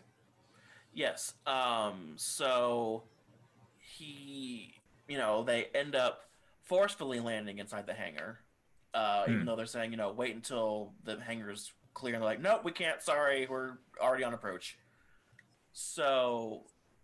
Uh, and if I may, let me just say what a what a great little shout out to some Battlestar Galactica launch tube action, especially because of who our actress is playing yeah, Bo-Katan. So, um, uh, that was a very nice uh, inside look because I don't, I can't recall ever seeing in the cinematic world anyway, you know, launch tubes for uh, the Empire. Usually it's like hangar launches. So that was a nice little Battlestar It was a Galactica great tie-in, little- so far as I was I agree. concerned. Um, so, yeah, so Boba uh, destroys the fighters and hyperspace is out of there, and we don't see him again for that episode until a certain Hmm. part. Uh, Yeah, I was So- actually kind of surprised that he just noped jump out. Yeah. He's like, peace, bye. Like, good luck with that, guys. Yeah, so he leaves. Uh, they board the Arquitens, and you get, I think, one of the coolest like female team ups we've seen in a Oh, while. absolutely. Absolutely. It didn't So even it- occur to me till, you know, probably like midway through that whole sequence. I was like, their assault team And is all female. I have to say this about Mando that every single uh, actress in this show, female actress that has something to do with the plot, whether it be you know Peli Motto or you know Fennec, every single actress is forty or above, Yep. Oh, it's huge. and you don't see that a lot in Hollywood because if you reach forty and you're in Hollywood, you're put out to pasture a lot of the time. Yeah, well, Ming Na Wen is 59 Yeah, and looks 40 because she's a witch. A princess. She is a princess witch. Yep. Um, but yeah, every single person is over the age of 40, and I commend Yeah. Disney and Lucasfilm for doing that. I gotta say, that's well done for them. Yep older actresses, uh, also for the most part, uh, um, uh, not white, except for Correct. Kate, except for Katie. But you know, that's nice. It's nice. The the diversity from this entire, uh, not just season, but this whole series has been so commendable. It's just so refreshing. It's so refreshing, and they're not just background play players or obviously, you know, I hate to use it, but they're not just tokens, as they really came off in the sequel series. hmm Oh yeah, no, this this would they're not completely getting pass the, the sidelined. Bechdel test for Oh, yeah. sure. Uh-huh, But, but it's not just that; it, it's the there's such great substance, and it was a fantastic shot to see the four of them walking through uh, the bridge and the gantry and all that. Mhm. Uh, they're in charge. They're going to secure the deck. They're going to execute their plan.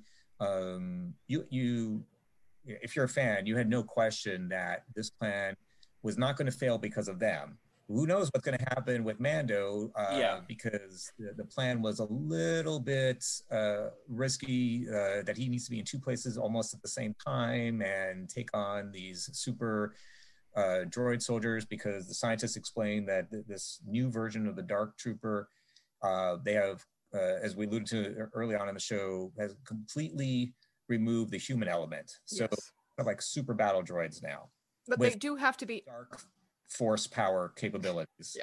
they do have to be activated Right. and so the whole thing is that they're kind of like in storage on the ship so that that leads to this being uh, another kind of like video game you're up against a timer Which, sort by of the way, that activation thing was bullshit because like a third of the way, third, three fourths of the way through, like the bar going up, like the tubes detach and they're like walking out. I'm like, so they can go. I agree with Like, you. Why? Yeah. Why are they waiting for the bar to go up? Yeah. the, the whole activation thing was uh, i don't know that was dumb I was like, if But- they're moving and the little tubes attached, that means they're a okay. What is Yeah. what's what? I, they needed a reason this to they needed a reason to separate the party Oh yeah, That's that's what it was. Uh, so Um, before separating the party, we have an exchange between Bo and um, Den, where she basically says, "Look, I don't know, I don't care what goes down. I don't how care how it goes down. I But Gideon need has to be mine." Gideon. Gideon is mine. I need Gideon." Um, Yeah. And he's like, he's worth too much to us for his information. And she's like, I don't care. He just has to surrender to me at least, which, which becomes like, very important later. yes, but And it makes it contradicts. But it contradicts a bunch of stuff that we've seen in previous Oh, yeah. canon. So it's Which so I didn't even think about that because it just mean it to me I just thought it was Bo trying to be badass and having a you know a beef with this guy and being like oh he's mine you know I agree. very typical action fantasy trope where the you know the good guy really really wants to kill the bad guy Yes. and be the one to kill the bad guy. So while Fennec, Cara, Bo, and uh, Sasha Banks's character, still cannot remember her name. Sorry. Sorry. Um, they're fighting. Uh, uh, Fennec is taking out these stormtroopers left and right. She's being a total badass. Cara is shooting people. Bo's kill. They're all just taking out these stormtroopers with ease. Yeah. Um, Phen- make it- phenomenal action sequence. yeah, so they take the bridge, um, and then Mando is about to reach the Dark Troopers when he realizes, oh no, the doors are opening. I'm too late. So he gets to the code cylinder portal real quick, tries to crank it so you know the doors stay shut. One of the uh, Dark Troopers gets out. The rest are staying in their little containment area, whatever it's called. And he does battle with it, and every single thing he go he throws it at it just does not dent it at all. Does he do battle so much as he's thrown around like a rag doll? Also, well, that, but he uses those. He's using he uses the whistling birds, which still Zero from season one, which from still from zero one, which you and I have talked about. This is a bullshit thing saying. Remember, they're use these sparingly, as he uses them in most every other episode after that. sparingly, my ass. Sparingly. So he also uses the uh, flamethrower, which you get a really cool shot of the flames coming out of the trooper's uh, uh, armor, I guess. And the only way to take it out is by using the Bas- uh, the Beskar spear. Yeah, um, which is way. very interesting because it's nice to see this like sort of pinnacle of technology. It gets taken down by a spear. Right? All of the blaster fire, all the little his like mini torpedoes and stuff. They just it they But deflected also it. Whatever this thing is made of. yeah, you see that these things are not built for, you know, just, you know, they're built better than anything else that the Empire is basically built for trooper wise. So, Yeah, blasters I'd like to know what it. they're made out of. Are they made out of Beskar? no, I don't think it's Beskar, but it's something that's very close to it, clearly. Hmm. Uh, so Mando shoots the other ones out into space. He pulls in aliens and shoots it into space. And I will say that was on the nose aliens. Um, and so yeah, I it's very cool. that. Um, but I, I did feel like, well, that was a little bit too Easy. Easy. yeah. And so I was like, there's got to be more to those troopers than that, which eventually there were. At first, I was kind of like, well, that's really convenient. Why the hell would they just have an open port to where they're storing their precious cargo? Like, That didn't make sense to me. And then it did make sense to me that, oh, wait, they are just suits of armor. If you need to deploy them, you could just literally deploy them into space. Like, Yeah. no- Which is probably how it happened in the in the tragedy episode. They just dropped exactly. themselves They did, yeah. So that, that, that, that did make sense. yeah. So that happened, and so Din finally finds uh, uh, Grogu and Gideon in the holding cells. Gideon has the dark saber to him, and this is the funniest shot when he like first sees Grogu. Grogu has he's cuffed still, and he like lifts his arms up, and he's like, "Hey, Dad, look." Here's the thing. it's really really cute and really kind of funny he's like my bad i got captured so gideon almost is very kind of sympathetic with his plight to get grogu Hmm. uh you know he he says you know you can take him like i have already thing everything that i need I got what all I I needed. needed all I needed was his blood to uh give a future and restoration of the empire, which that's a big clue for episode nine. Yeah. So Yeah. Yeah, and he's just like, "Hey, let me take the dark saber. Let me walk.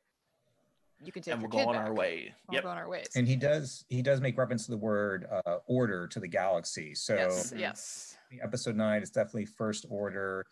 Uh, part of the I guess the emperor's plan to wipe out the empire, which the emperor has felt uh, failed him, and you know constitute a new entity that is even more um, devoted and more um, absolute in its loyalty. Yes. But of Oh, course, sure. gas. Gas. Le gas, le gas. It was a ruse. Yes. so yeah. So Gideon hits and I can see why uh Esposito he said that he broke like three or four of these while filming. I can see why. Sure. because he's just like he just whack he's whacking him with it it's so funny uh so yeah he's fighting him i like that the beskar it still can't penetrate the beskar however if you notice when he's hitting him when he's fighting with the spear Or we, the we can do beskar it. it looks like it's heating it up Yeah. to where it could break so i think if you press it against it long enough it'll be malleable at least so Yeah. it's not completely i don't think you know within the realm of cutting it but just whacks and hits you're fine with Well, and also, you know, Mando's armor does not cover every inch of his body, so no he has he has the ability to do those deflection plate shots, but there is a danger to him that he could Mhm. still be mortally wounded. So it was a well done, very kinetic, very believable. There is a threat here because he was absolutely indestructible, almost like kind of a Master Chief Mjolnir armor type thing. Yeah. hmm It would not have been as as uh, gut wrenching to watch that fight go down. You still knew it wasn't going to be like an ending where Mando was going to lose. oh yeah Yeah, but, But- when you take all the stakes away, it's not interesting. Exactly. So it, it was it was a well done melee. Um, and seeing him you re- rely on the spear was a very nice touch. Yeah, I I was really happy like- to see that he carries it around. well i also like seeing that uh when they're fighting uh he's backed into the wall and he's like cutting the wall as like a lightsaber would. It's a really cool practical effect. It's really cool looking. Um but yeah eventually he is defeated. The he knocks the saber out of his hand and he captures him and brings him to the bridge. And bo-katan has the most what the fuck face on her. Yeah. because she was like, "What happened?" And he's like, you know, I I beat him, whatever, and you know, uh, Gideon's like, that's not what she means. Yeah. And he explains that, you know, the dark saber was won by den because he defeated Gideon in combat. It's yours now. It's yours. Yes, it's yours. And so, and G- Din's like, well, nope. And so he goes, well, now it's hers. And she's just staring at it like, I can't fucking take it. So, Freaking fundamental religious people and there's No, okay, so here's the thing. reasons. in Rebels, Sabine gives the dark saber Absolutely. to to her. Yeah. Willy nilly, and she accepts it. She takes it. So I'm confused. I don't know if that's maybe because it's a family thing and that it could be passed from a family member to a family member, but otherwise it has to be one in combat. I don't know. But Sabine's not family. oh, Sabine, sorry. Right, right, right, right, right, right. Are you thinking of Satine? I was I thinking think- Satina first. I don't think why. this is one where it's like the whole thing with the helmets. I, I think they're um, just kind of coloring outside the lines to allow the plot to be that much more complicated. But I also think it gave uh, uh, Giancarlo a fantastic opportunity to kind of monologue for the audience Oh, that's what that was. Yeah. is so complicated now. Uh, he, he's the Shakespearean chorus filling us all in on what's going on Uh-huh. um, because earlier on, you know, she had said to Mando, or that is Bo-Katan had said to Mando, he has something that I want, um, and she explains it. And to Mando, it, it's all you would you would think he would respond to that. He sh- if he's from the even more devoted cult of the Mandalorian thing about the helmet, he should at least be aware of the dark side. He doesn't care about that at all. He just wants to go out and Mhm. child. So then having Moff Gideon kind of narrate for us how um, this is now not even three dimensional chess, but nine dimensional chess, and we have all these variables happening at the same time. Um, it, it made it. Uh, I can see why they cast him. It, it was wonderful to Oh, watch him to chew it up and, and be all you know the, the villain almost, almost twirling his mustache about what are we going to do now? Yeah. Poor poor guy is definitely a villain. Yeah. So my so theory my kind one of oh, is go ahead. well, so clearly Bo lost the dark saber between Rebels and Mando. Yeah. Right.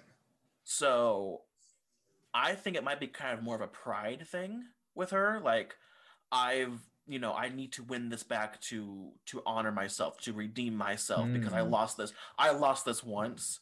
I cannot lose it again. I need to fight for this, for my right to the throne of Mandalore. That's how I kind of see it, but that's just that's just me. I thought I thought it was initially. Yeah. But with I mean he spelled it out. Uh Moff Gideon spelled it out pretty clearly that no, it has to be won in combat. It cannot be taken free it, it cannot just be given freely. It Right. has to be won in combat. Which again, it contradicts what and Rebels this goes- had, but contradicts and it also annoys me because this is a tried and over and over again trope um, of movies and television where it's we've got a lack of information and there's no reason we have we should have this lack of information you know? It's like it's like the two guys getting in the car and i'll explain it to you when we get there. Okay well we were in the car the whole time. Why didn't you just tell them while you were driving? So they were getting there they had to get here they were all in the in you know in the shuttle together. She had the time to tell him well it i have to be you know i want to take him down and stuff you know he's a, a religious extremist he's gonna understand that you gotta do shit a certain way for your Yeah. beliefs. Just tell him tell him look i need the dark saber and it has to be me that takes it. You can't be the one to take it or i can't have it. Just say that. Why It wouldn't you say that? That's a huge piece of information. set up Bo to maybe kind of not be a villain for season three, but you know, it may have her play a bigger role in season three than what we were originally going to have her in. Well i mean she's always kind of been in that gray extremist area Yeah. Well, and I think that that is, uh, frankly, I mean, we, we haven't discussed how the how the whole thing ends and why it, it could have been originally a se- series finale, but I think they almost f- feel like they're compelling to us to to see what's going to happen on the let us redeem uh, the Legend of Mandalore if we are going for additional seasons because that is really where the story would seem to go because she said you Mhm. know saber if i have the ship then i can go ahead and and restore mandalore from what the emperor's devastation or rather the empire's devastation so i think Well, and she asked him when she when Yeah. he went over to get them and asked for their help to, you know, get the child back. She was like, "Okay, well, you got to help me right win back Mandalore." And I think that's where it's going. And and that's the I agree with what you're saying, Kris. I mean, she could have it filled them all in. That but that that also is in my head the explanation as to why she didn't. She's kind of working like a four level, not a con, but she's got her own plan. Like she's got plans within plans. Mhm. So um the uh way it went down again you know referencing my joker was uh they're schemers and when there's schemers it doesn't necessarily go the way you want Right. and i think that was part of the plan so so moff gideon there literally taunting both sides um and then with the whole aha now i've been basically stalling and here comes the reinforcements to Yeah. everybody's day except my own um i, He I did seem remarkably calm for everything that was going down. So Yes. Yeah, because he knew he knew Yeah. that the troopers were going to come back, and they do. He- And yeah, he had an ace up his sleeve. They surround the whole inside of the ship, and he's saying, you know, everyone's going to be dead in here except for me and the kid. Yep. And so everyone is trying to, uh, you know, scramble and stuff, and they're being distracted by uh, the droid, the, the dark trooper trying to get in, and he ends up hiding a blaster behind his cape, and so he shoots uh, Bo, and she goes down. Which, for the longest time, I thought she was dead because they didn't pan back to her once. I'm Yeah. like, if you fucking killed Bo, I'm gonna be so goddamn pissed. So that happens, and then he tries to. and then Mando throws suicide. himself bodily in front of the kid because Yes, because he tries to shoot him. to actually kill the kid. So his whole thing of I need the kid, he's indispensable. Clearly, Yeah. circumstances change enough. Yes. So it concerns me. That means he's already got enough to set the restoration of the empire and Snoke and the Yeah. emperor underway. That that well, so he wasn't lying going. in the cell. He Right. literally No. didn't need the kid anymore. Yeah. No, and so he then tries to commit suicide, and Cara stops him. right. And that was then great. The, the droids are just pummeling down this door, and everyone's just like, um, what the fuck do we do? And lo and behold, we see uh, in the distance from the bridge a small X-wing fly into frame. And Yeah. Cara makes their mark saying, "Oh, good, one X-wing, we're saved. Oh joy!" Well, so in that very first second, I was like, "Oh, of course, the New Republic is here to swoop in and save the day." And Right. then I was like, "Wait, it's one X-wing." Yeah. So I will go ahead and say because of uh, as we discussed on my, my first appearance on, on your show very kindly, uh, I have an affinity and a connection with Luke. Yes. So I started getting a lot of text messages Thursday and Friday telling me absolutely don't go on the internet in any shape, way, or form. And I'm like, when I'm getting, th- and I actually started hearing from people like I haven't heard from in a long time, and uh, we're not like necessarily even politically connected anymore. But like, when I'm hearing like warnings, I'm like, this is going to be interesting, and I'm starting to have a few guests. And then when you have a lone X-wing Yep. on uh, with that sound that only X-wings make, um, I started literally rocking back and forth. That's like, what I was doing. Yep. I was like, uh, Skywalker? like, I think this is going where it's going. And and it I will say that when Grogu did connect on the uh ET Phone Home channel um in the tragedy episode, I did Mhm. say like, well, I don't know who he's connecting with. The only Jedi that we know out there is Luke, but I don't know if they're gonna go in and, and be, you know, that crazy to go there. Well, guess what? they, they did. went there. And so we actually discussed this um, on a previous episode uh, with Ahsoka, and that there was no way, basically, we're saying that eventually Ahsoka and Luke could not have a connection. At least they had to know each other. They had to know of each other's existence. And then further, Luke would have to know of Grogu's existence and would probably seek him out eventually. So Sure, it, it absolutely makes sense. Absolutely Yeah. makes sense plot wise. I 1000% never expected it to happen now. Oh I didn't no, think it was going to be this soon. And you get this beautiful score by um, Ludwig Göransson, and you see this because you're still like you see someone with a cloak on, and you're still like, could it be someone else? We don't know because it's in a black and white screen with one lightsaber. We don't see the color yet until he's walking down the the hall, and Oh, it's see, a I thought it green looked black. lightsaber. I thought I thought the cloak looked black, and so I was like, See, I couldn't. It just looked dark. I didn't. I couldn't tell, and so I'm like, it's fucking Luke Skywalker, and Oh, yeah, I yeah. cheered. I know everyone. I've seen the reactions on online. Everyone cheered. Um, it. "Oh, I wish I had been recording. I wish I had known to record my reaction because." I Oh, you know what? I literally did know, and I should have recorded. I didn't think about that. Ah, It God, definitely, literally um, screaming. It re. Everyone was saying it redeems a lot of what the Last Jedi did to Luke in Yep. people's eyes, which is very fair. Um, he takes out these dark troopers with ease. It's Jedi Knight Luke in his prime. Yeah, this is this is Jedi Knight Luke in his prime. This is Anakin Skywalker's son, one thousand percent. Yeah, Uh, I will say it is absolutely the coda to the scene in Rogue One where everybody That's saw yep. Vader unload. This is the green saber equivalent of Yep. It's a Skywalker thing, like father, like son. yeah. absolutely. and just uh, the the dark troopers may be the best that the emperor has and that's why then they go back to stormtroopers because that's just not going to go in and cut it you know he literally was cutting bisecting them in half he crushed one with the force uh, he didn't even slow down That was No. amazing. That was Rogue just One obverse amazing. Yeah.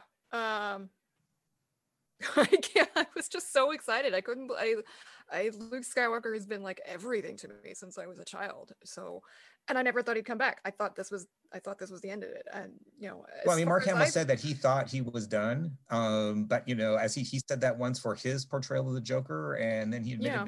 they'd never Yeah, But- but, from the forerunners, you know, from Kathleen Kennedy and whatnot, we, you know, we'd been told that this is it. The Skywalkers have been put to bed. We're not going to see them on screen anymore. And Right.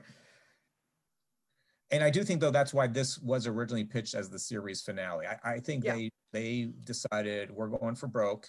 We're going to redeem um, the arc that some people had a lot of you know pain over, in- including Mark Hamill. Yeah. Um, and um, you know I may or may not have teared up, and I texted that to a friend of mine, and he said we may all ha- we may all have teared up or Oh, yeah.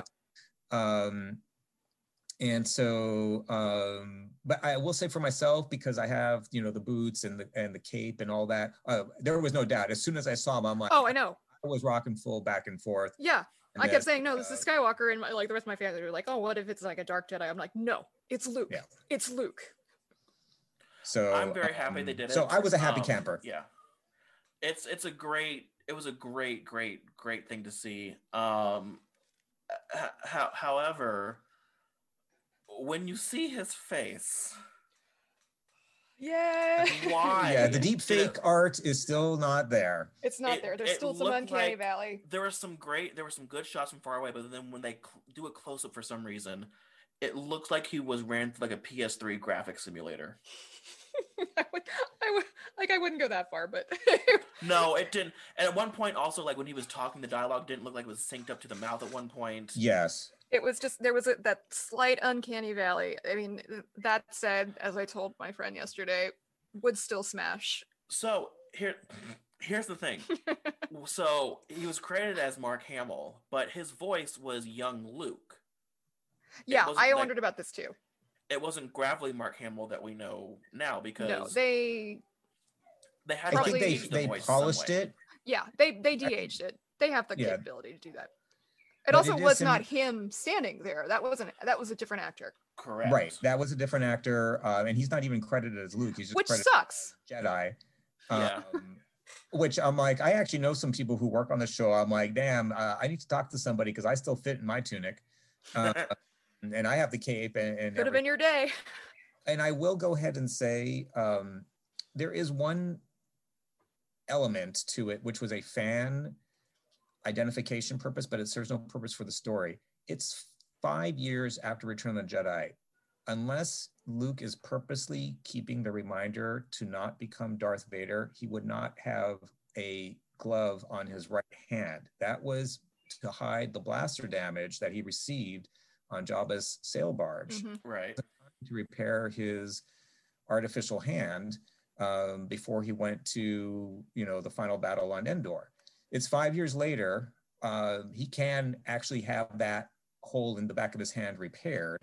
Um, so the glove serves a purpose for uh, the parents to freak out and their children to go and be like, "Who is it? Who is it?" Who Yeah, no, it was like a striptease. prime. It was like a Yeah. striptease. They showed us. They showed us the X-wing. They showed us the cloak and the way he was walking, and then and then the hand. And I was like, "Is it wearing a glove? It's wearing a glove. It's Luke." I'm like, "There's no, there's no doubt in my mind right now. It's Luke." Oh, for and sure. then And the then the lightsaber green extended, saber. and there we go. Um, and then we also get another great um original trilogy appearance of R two D two. Oh, I know. Yes. Oh, it's so Which also I think is R2. part of the redemption arc because R2 did not uh, get a good uh, contract in the sequel trilogy. Poor R2. No, and also I think he he sees Grogu and he knows that species likes to fuck with him, and he's like, ah, shit, another one. yes. What? I what would is love this? to know what he would say. God damn it! God damn it! Can we just go? We don't. We never saw him. Let's just go. Yeah.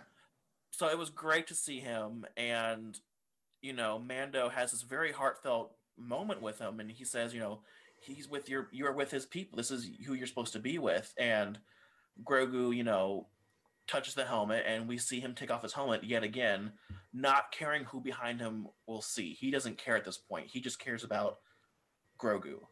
And he takes off his helmet. Yeah, he takes off his helmet. This is where I got teary eyed, not when seeing Luke, Yeah. but I got teary eyed with this moment also with this, and yeah. he, he takes off the helmet and grogu you know touches his face and he goes to luke and you know he does like you know up up Yeah. and so Oh, luke God, takes so him cute. So clearly grogu wants to go with luke Well, because well, so initially he was hesitant, and Luke told him, "No, you have to let you have to tell him that it's Yes. okay. He doesn't want to Yeah. leave you, but he and b is better off with me. He needs to be with me." so- yes until kylo kills him um anyway so it's we'll talk Ah, about that in a second we'll talk about that in a minute so you know he takes them and starts walking off we see a long panning shot of the rest of the the heist crew which you see Cara's got a shit-eating grin on her face because you know she knows. See, I said you know she knows who he is, and Oh, yeah. the rest Well, of my family was like, they were like, "How does she know who he is?" And I'm like, "Because the princess of her planet is his sister. That's Yeah. how she knows who he is." and you see uh bo-katan standing there so you know she's not dead so i'm like oh Yeah. thank god i didn't kill her Thanks, Bo. And so they uh, go onto the elevator, and f- the shot reminds me a lot of the ending shot of ET for some reason. Hmm. And I don't know why. If it's like because of the shadows, because of the camera. I don't know what, but you know, the last shot you see is Mando getting all teary eyed, looking at Grogu, and then the elevator door shut, and then you got the credits. Yep. So I- With no artwork. no artwork at all. So this No. does this mean for you guys? Do you think that this wraps up the story of Grogu and Mando? Absolutely. I feel like it, uh, it could. It absolutely could, and it feels But- like it feels right. So, hmm. But that's not Yeah. to say we won't see him, you know, down the road, trained more Yoda like. Um, I don't know if we'll have another chance of some Skywalker. I, I think we would be um, uh, selfish to expect that. Of course, I want it, but sure. given that this was uh, probably pitched as a series finale, um, uh, you know, if they could convince Mark Hamill to come back, great. But it would again have to be in a natural way, and I, I don't, not sure that can go ahead and happen. They kind of done the redemption arc. Um, I think it needs to be if they're if they're gonna bring Luke back for a more permanent position, it, it's it's got to be another actor. It just has to be. It has to be no, recast. yeah, I, I don't think it has to be a permanent thing, but just the same thing where like he's in the background and waves goodbye or something, you know, because he's going on to the Jedi Temple. But but um, I think this is it for Grogu, and I think it it works for the audience because it really is the show about the Mandalorian. It's not about the child. So now he's on to the next task, which might be to uh, who knows restore his family name, uh, restore Mandalore. Um, you know, that's not to say that the that this side of the galaxy won't interact again, but I, I Mhm. this is a natural closeout. I think I, I mean, I agree with that, but I think the problem with that is that you know Disney is they are moneymakers, and the child Grogu, Baby Yoda, has been their biggest cash cow ever. The Mandalorian has brought more new Star Wars fans and dissenting Star Wars fans together in a way that nothing else has ever done before. That's true. There seems to be a unified uh, sense that that the Mandalorian is good Star Wars. Yeah, Mhm. and and a key component of that is the relationship between Den and Grogu, I, and the fact that we've never seen a healthy familial relationship in Star Wars before. This is it. True.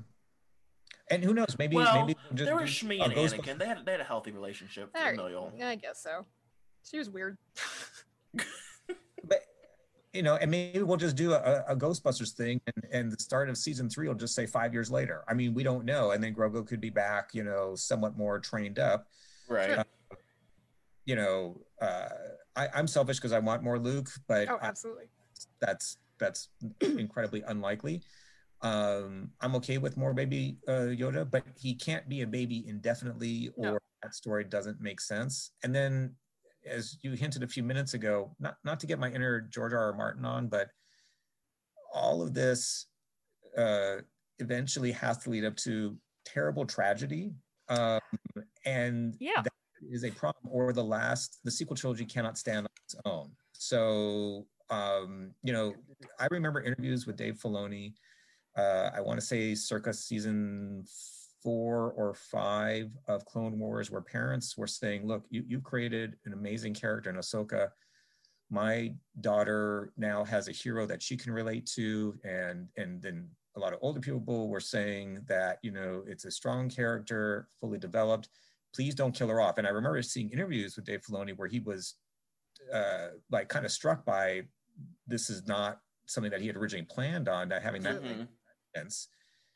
But now that generation has grown up in, in a world that is completely upside down, and we've been through the Game of Thrones era. And so, uh, okay, she she's not a Jedi, so maybe she could maybe kind of still be alive in Episode Eight. But really, all these people have to have a real Game of Thrones ending, otherwise the sequel trilogy cannot work. So and it's not to say that got Grogu he could maybe not be there at the time that you know Kylo destroys the temple because it's at least because Kylo isn't born yet. well, we're talking about 30 years later. Yeah, but I mean, it, the title is The Last Jedi, and Yeah. and even Luke is so burned over it all, and he understands the whole point of the Jedi is is no longer good or evil, but it's to fight find balance. He his line is, "It's time for the Jedi to end." But here's the thing, that doesn't mean that still doesn't mean that he's dead because our or Ahsoka's dead because again, she's no longer a Jedi. Right. so that's the caveat. If Grogu basically just it doesn't work out and he ends up back with Mando, not a Jedi, Yeah, that's possible. They could be on on Mandalore, just you know, uh, chilling. chilling, or a buddy cop move for twenty years, helping people in distress. Yeah. So there there are there are outs, but it's hard to not feel like and I know I've seen a lot of discussion about this in the last 24 hours online. It's not it's hard not to feel like they're retconning the sequel trilogy. Or at the very least, they're trying to do what the Clone Wars did, which was give substance and soul to the prequel trilogy. That's fair. Yeah, I would agree with that. Yeah. Um. So, uh, we got about I'd say 15 minutes left, 15 maybe 20 minutes left before our time is up. Um. So real quick, let's talk about uh the the the stinger as it is. Um, I was not expecting this. So, in the interest of full disclosure, partial disclosure, I knew this was coming because I have a friend who's the art designer on the show. I just Mhm. didn't know they were going to do the reveal. So, when they didn't reveal it at the big Disney announcement 10 days ago, I was like, oh, that's interesting. Um, and then during the, the episode was so captivating for me with regard to um, Luke um, when uh, it happened at the end. And I, I, a number of people told me stay for the first post credit scene. Yeah. So I said, is it going to be Sam Jackson in an eye patch, which is definitely funny because Absolutely. uh, uh, Nick Fury or Mace Windu. and they go no but almost as much swagger so uh i still couldn't put it together at first and then at the end when we go back to Jabba's i'm like that is amazing Mhm. Well, it's interesting So- that you said about about Sam Jackson because uh, there. So there's an article that came out um, that Disney has taken Star Wars full MCU, but the Sam Jackson in this is Mando, is Din. He's the one who's bringing all these people together and then giving them their spin-offs.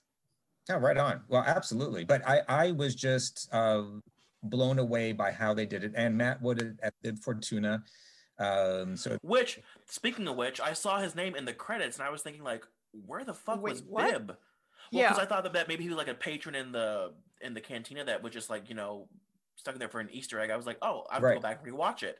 But like, oh no, this is Jabba. Uh, uh, no, Yeah. So I had no idea this happened because because so because there wasn't any of the artwork. We usually watch the whole thing through because we're watching the artwork. It was just the music, and I'm happy to sit there and listen to the music. My kids are not so much into that. They wanted to get to something else, and it was kind of late, and they wanted to wind down. So my daughter ended up just turning it off midway through the Mm. credits. yes, because I had to tell you because you're like, what Well, credits? I'm like, watch it. God, Ian texted me, and he was like, "No, you got to go back through." Yeah, because she had no clue, and I was like, No. Duh. And then she Yeah. fast forwarded. She goes, "There was nothing there." I'm like, "Do- "Are you No. sure? Go back." Well, that's the thing. It fast forwards so fast on Disney Plus that it went. It just skipped. Well, you know, you watch the thumbnail at the bottom of the screen. yeah. It skipped right through. There was nothing. It just kept showing black credits, and I'm like, dude, there's nothing there. I just went through it. yes, but luckily, I'm like, "Go, go, Go back, and back, it, again. try it again." Um, but yeah, so we see that Bib Fortuna did indeed survive the sail barge assault, Yeah, that was interesting. which makes me wonder who else could have maybe survived. Well, Like- and how did he take over? Like, because I would assume that after Jabba died, some other Hutt in line took over. but, you know, Well, there's Hutt- so there a couple of things with that. So first off, I want to know who else survived the sail barge assault because I want Max Rebo to be alive because we need more jizz. We need more jizz. we need more jizz. Oh my god. Uh, Oh, that's our first reference, I think, for this season. Uh, well, I was gonna put a reference of that in there somewhere. and so, uh, in the EU, uh, Bib Fortuna survived as well, and he Hmm. went back to Jabba's palace, and the palace was ransacked because everyone heard Jabba died, so it was a free for all there. Uh, he ends up having his brain placed in one of those B'omarr monk spider thingies, and then he like lives out the rest of his days in the palace, basically. Just so weird. So I like that they kind of took that and expanded upon it. I like that Bib Fortuna is like fat now, Yeah.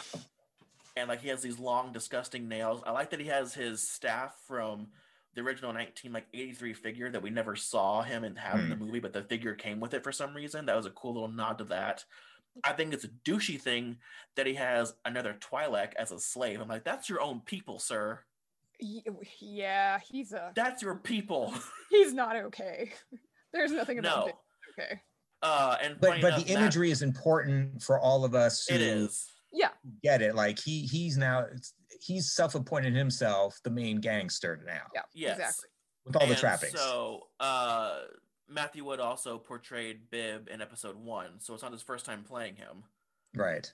Uh, and so it was great seeing, you know, kind of some background characters. Chris knows my affinity and love for this set, so I was having Yes. such a great time seeing it. um, I love that he has his throne on top of Jabba's throne Yes. Hmm. With like the two like Rancor heads at the side of the seats. Um, but yeah, I like that. You know, he's talking to Boba, and Boba's like, "Shut the fuck up," and just shoots him. Yep. So we Well, bring I back even like Bib the- for one thing and kills him. Yeah, and I even like how Fennec uh, kind of does the um, Princess Leia intro down the steps. There's a blaster. There's somebody you know thrown to the ground. I, I Mhm. Think all the cues. Uh, again, it is fan servicing, but it it works It works. next, and it was delightful. Oh, I loved it. And then yeah, you see Boba walking down, and uh, he, you know, I, I, I thought they were going to do boost or something like that. Like, uh, uh, Oh, like we yeah. would find you know. But Well, and then- but it worked out very well. Bib's like, "Hey, I heard you were alive. How are you, buddy?" And then just gets blasted into smithereens. Nope. He gets thrown off the the throne, and Boba sits promptly. Fennec gets like a jar of God knows what and just starts drinking it. Some alcohol. I love that. That was that was the the high point of that for me. Her just I want a, swaggering I want a statue of him of that shot. I want a statue That made shot, by Sideshow. exactly. Yeah. Yep. Um, yeah, absolutely. And so he sits on the throne, and it cuts to black, and then we see uh, Very the Book James of Boba Bond. Fett coming December 2021. Yep. Yep. So, does this mean this is going to be what season three is of Mandalore of Mando, or is this going to be its own separate series? Because there's a Okay, huge debate on it right now. Yeah, and here is my argument for it it being part of the Mando series. One, it's the same release date as Mandalorian, Chapter Three that we've already gotten, December 2021. Okay. Two, they're calling it the Book of Boba, and they've already called all of the Mandalorian episodes chapters.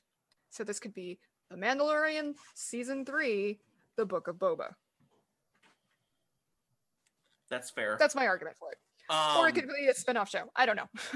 I don't know. I think that there's a lot of stuff not wrapped up with Mando at the end of the season finale. So, like, you know, there's a. that the whole doesn't mean he's Bo-Katan never coming back. No, I that's true, but I I I um, I want it to be two separate series, but at the same time, I can see it being the subtitle of season three.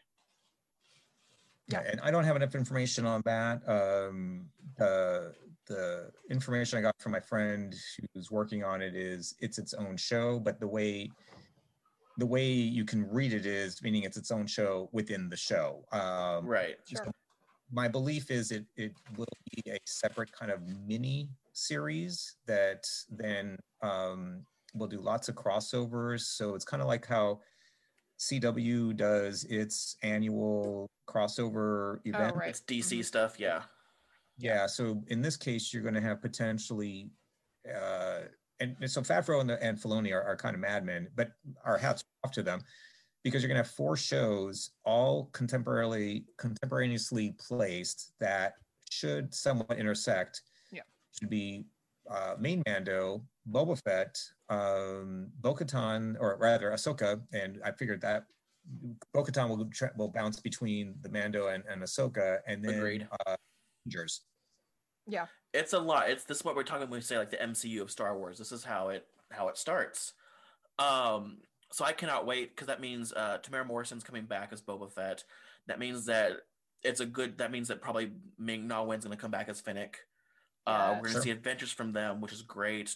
Boba Fett is going to be taking over the the Hutt Hutt space and Hutt crime family, basically.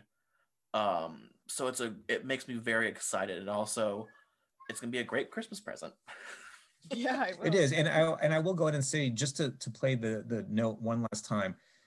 You know, Luke and Han and Leia are still out there, and Yeah. it poses an interesting arc then for Boba Fett because technically he has a bounty out on Han, or at least they're not friends, and he knows that Han's now a general.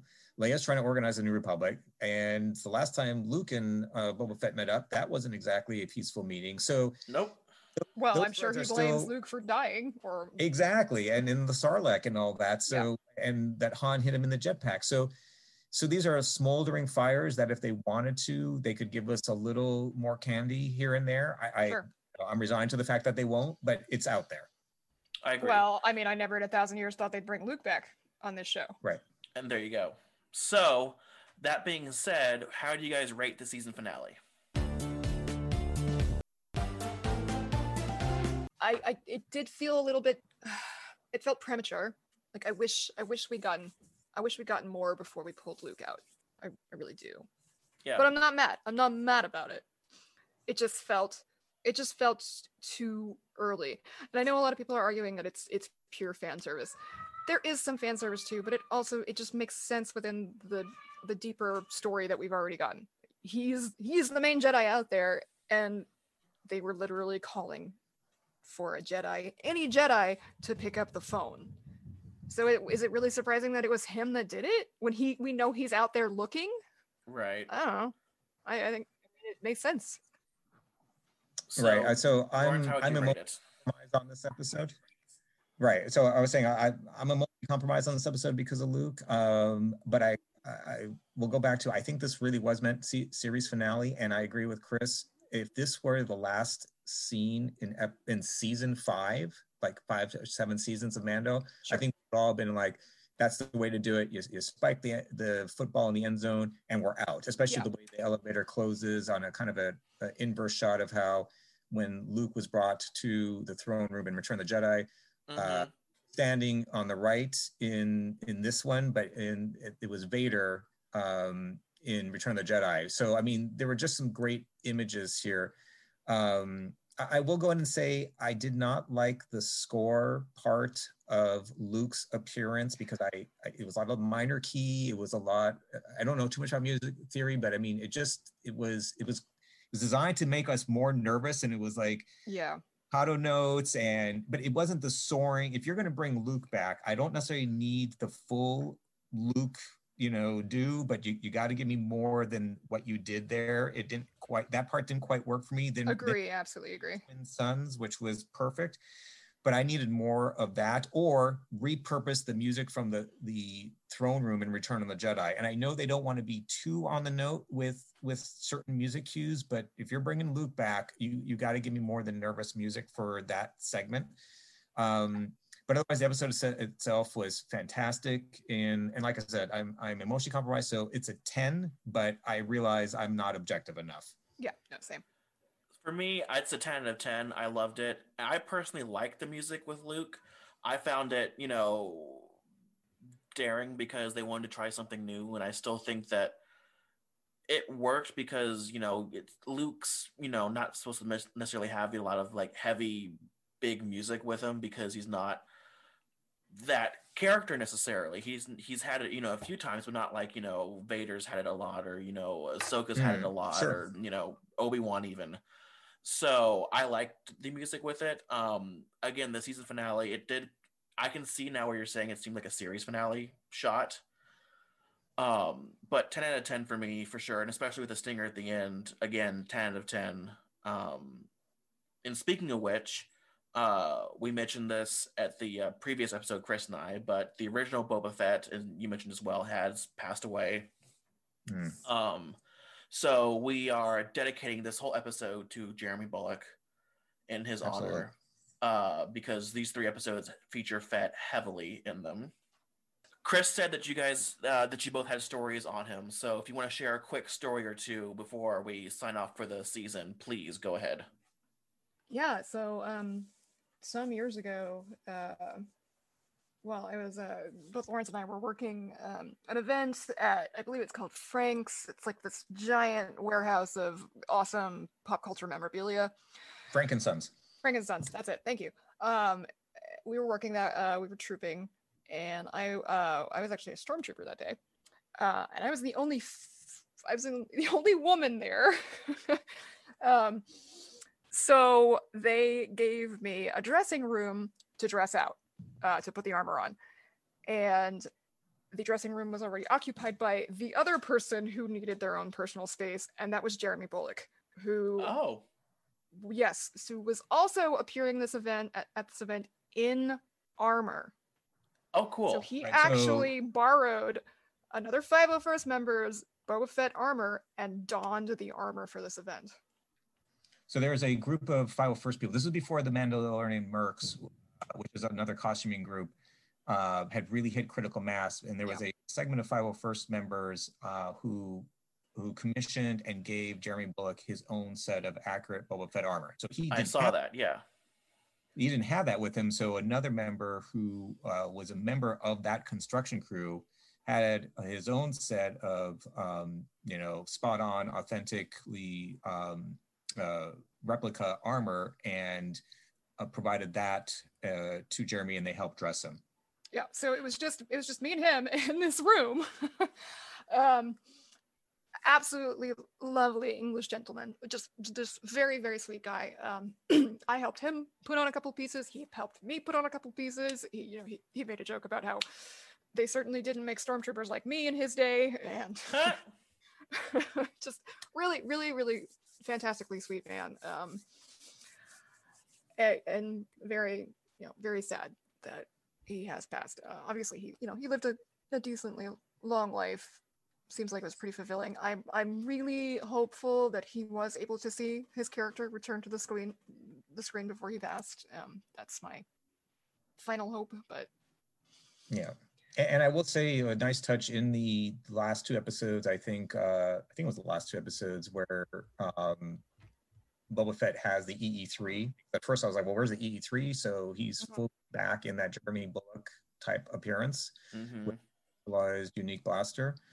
Um, and, I do think a lot of credit to the image of Boba Fett uh, lies in those I don't know whatever it is seven eight minutes from the 80s where it just had that that swagger that um, has formed and with the Spurs that has formed the image we have now. yeah, there's absolutely that that ability to emote behind armor that not Yes. everybody has.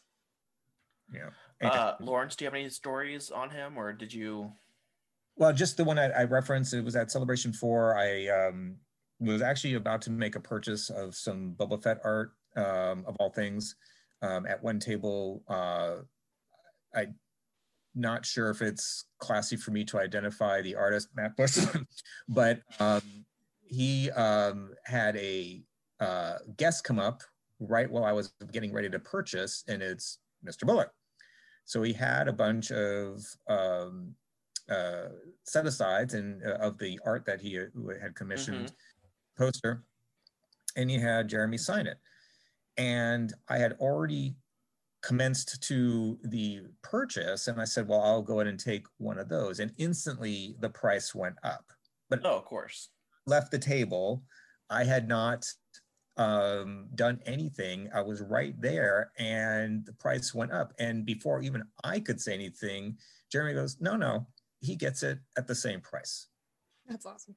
So, um, meaning that I don't get the jack up. You know, everybody else who Yeah. comes afterwards, they get they can get the high high uh, the Right.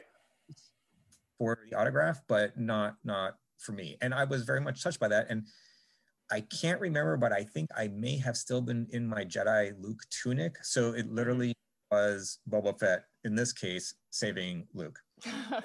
That's awesome. That's nice. I Yeah, just Uh, an, an excellent, an excellent, very nice man. Yes. I heard nothing but nice things about him. So, our our our buckets are off to you, Jeremy. Absolutely. Yes. Um, so that wraps us up here.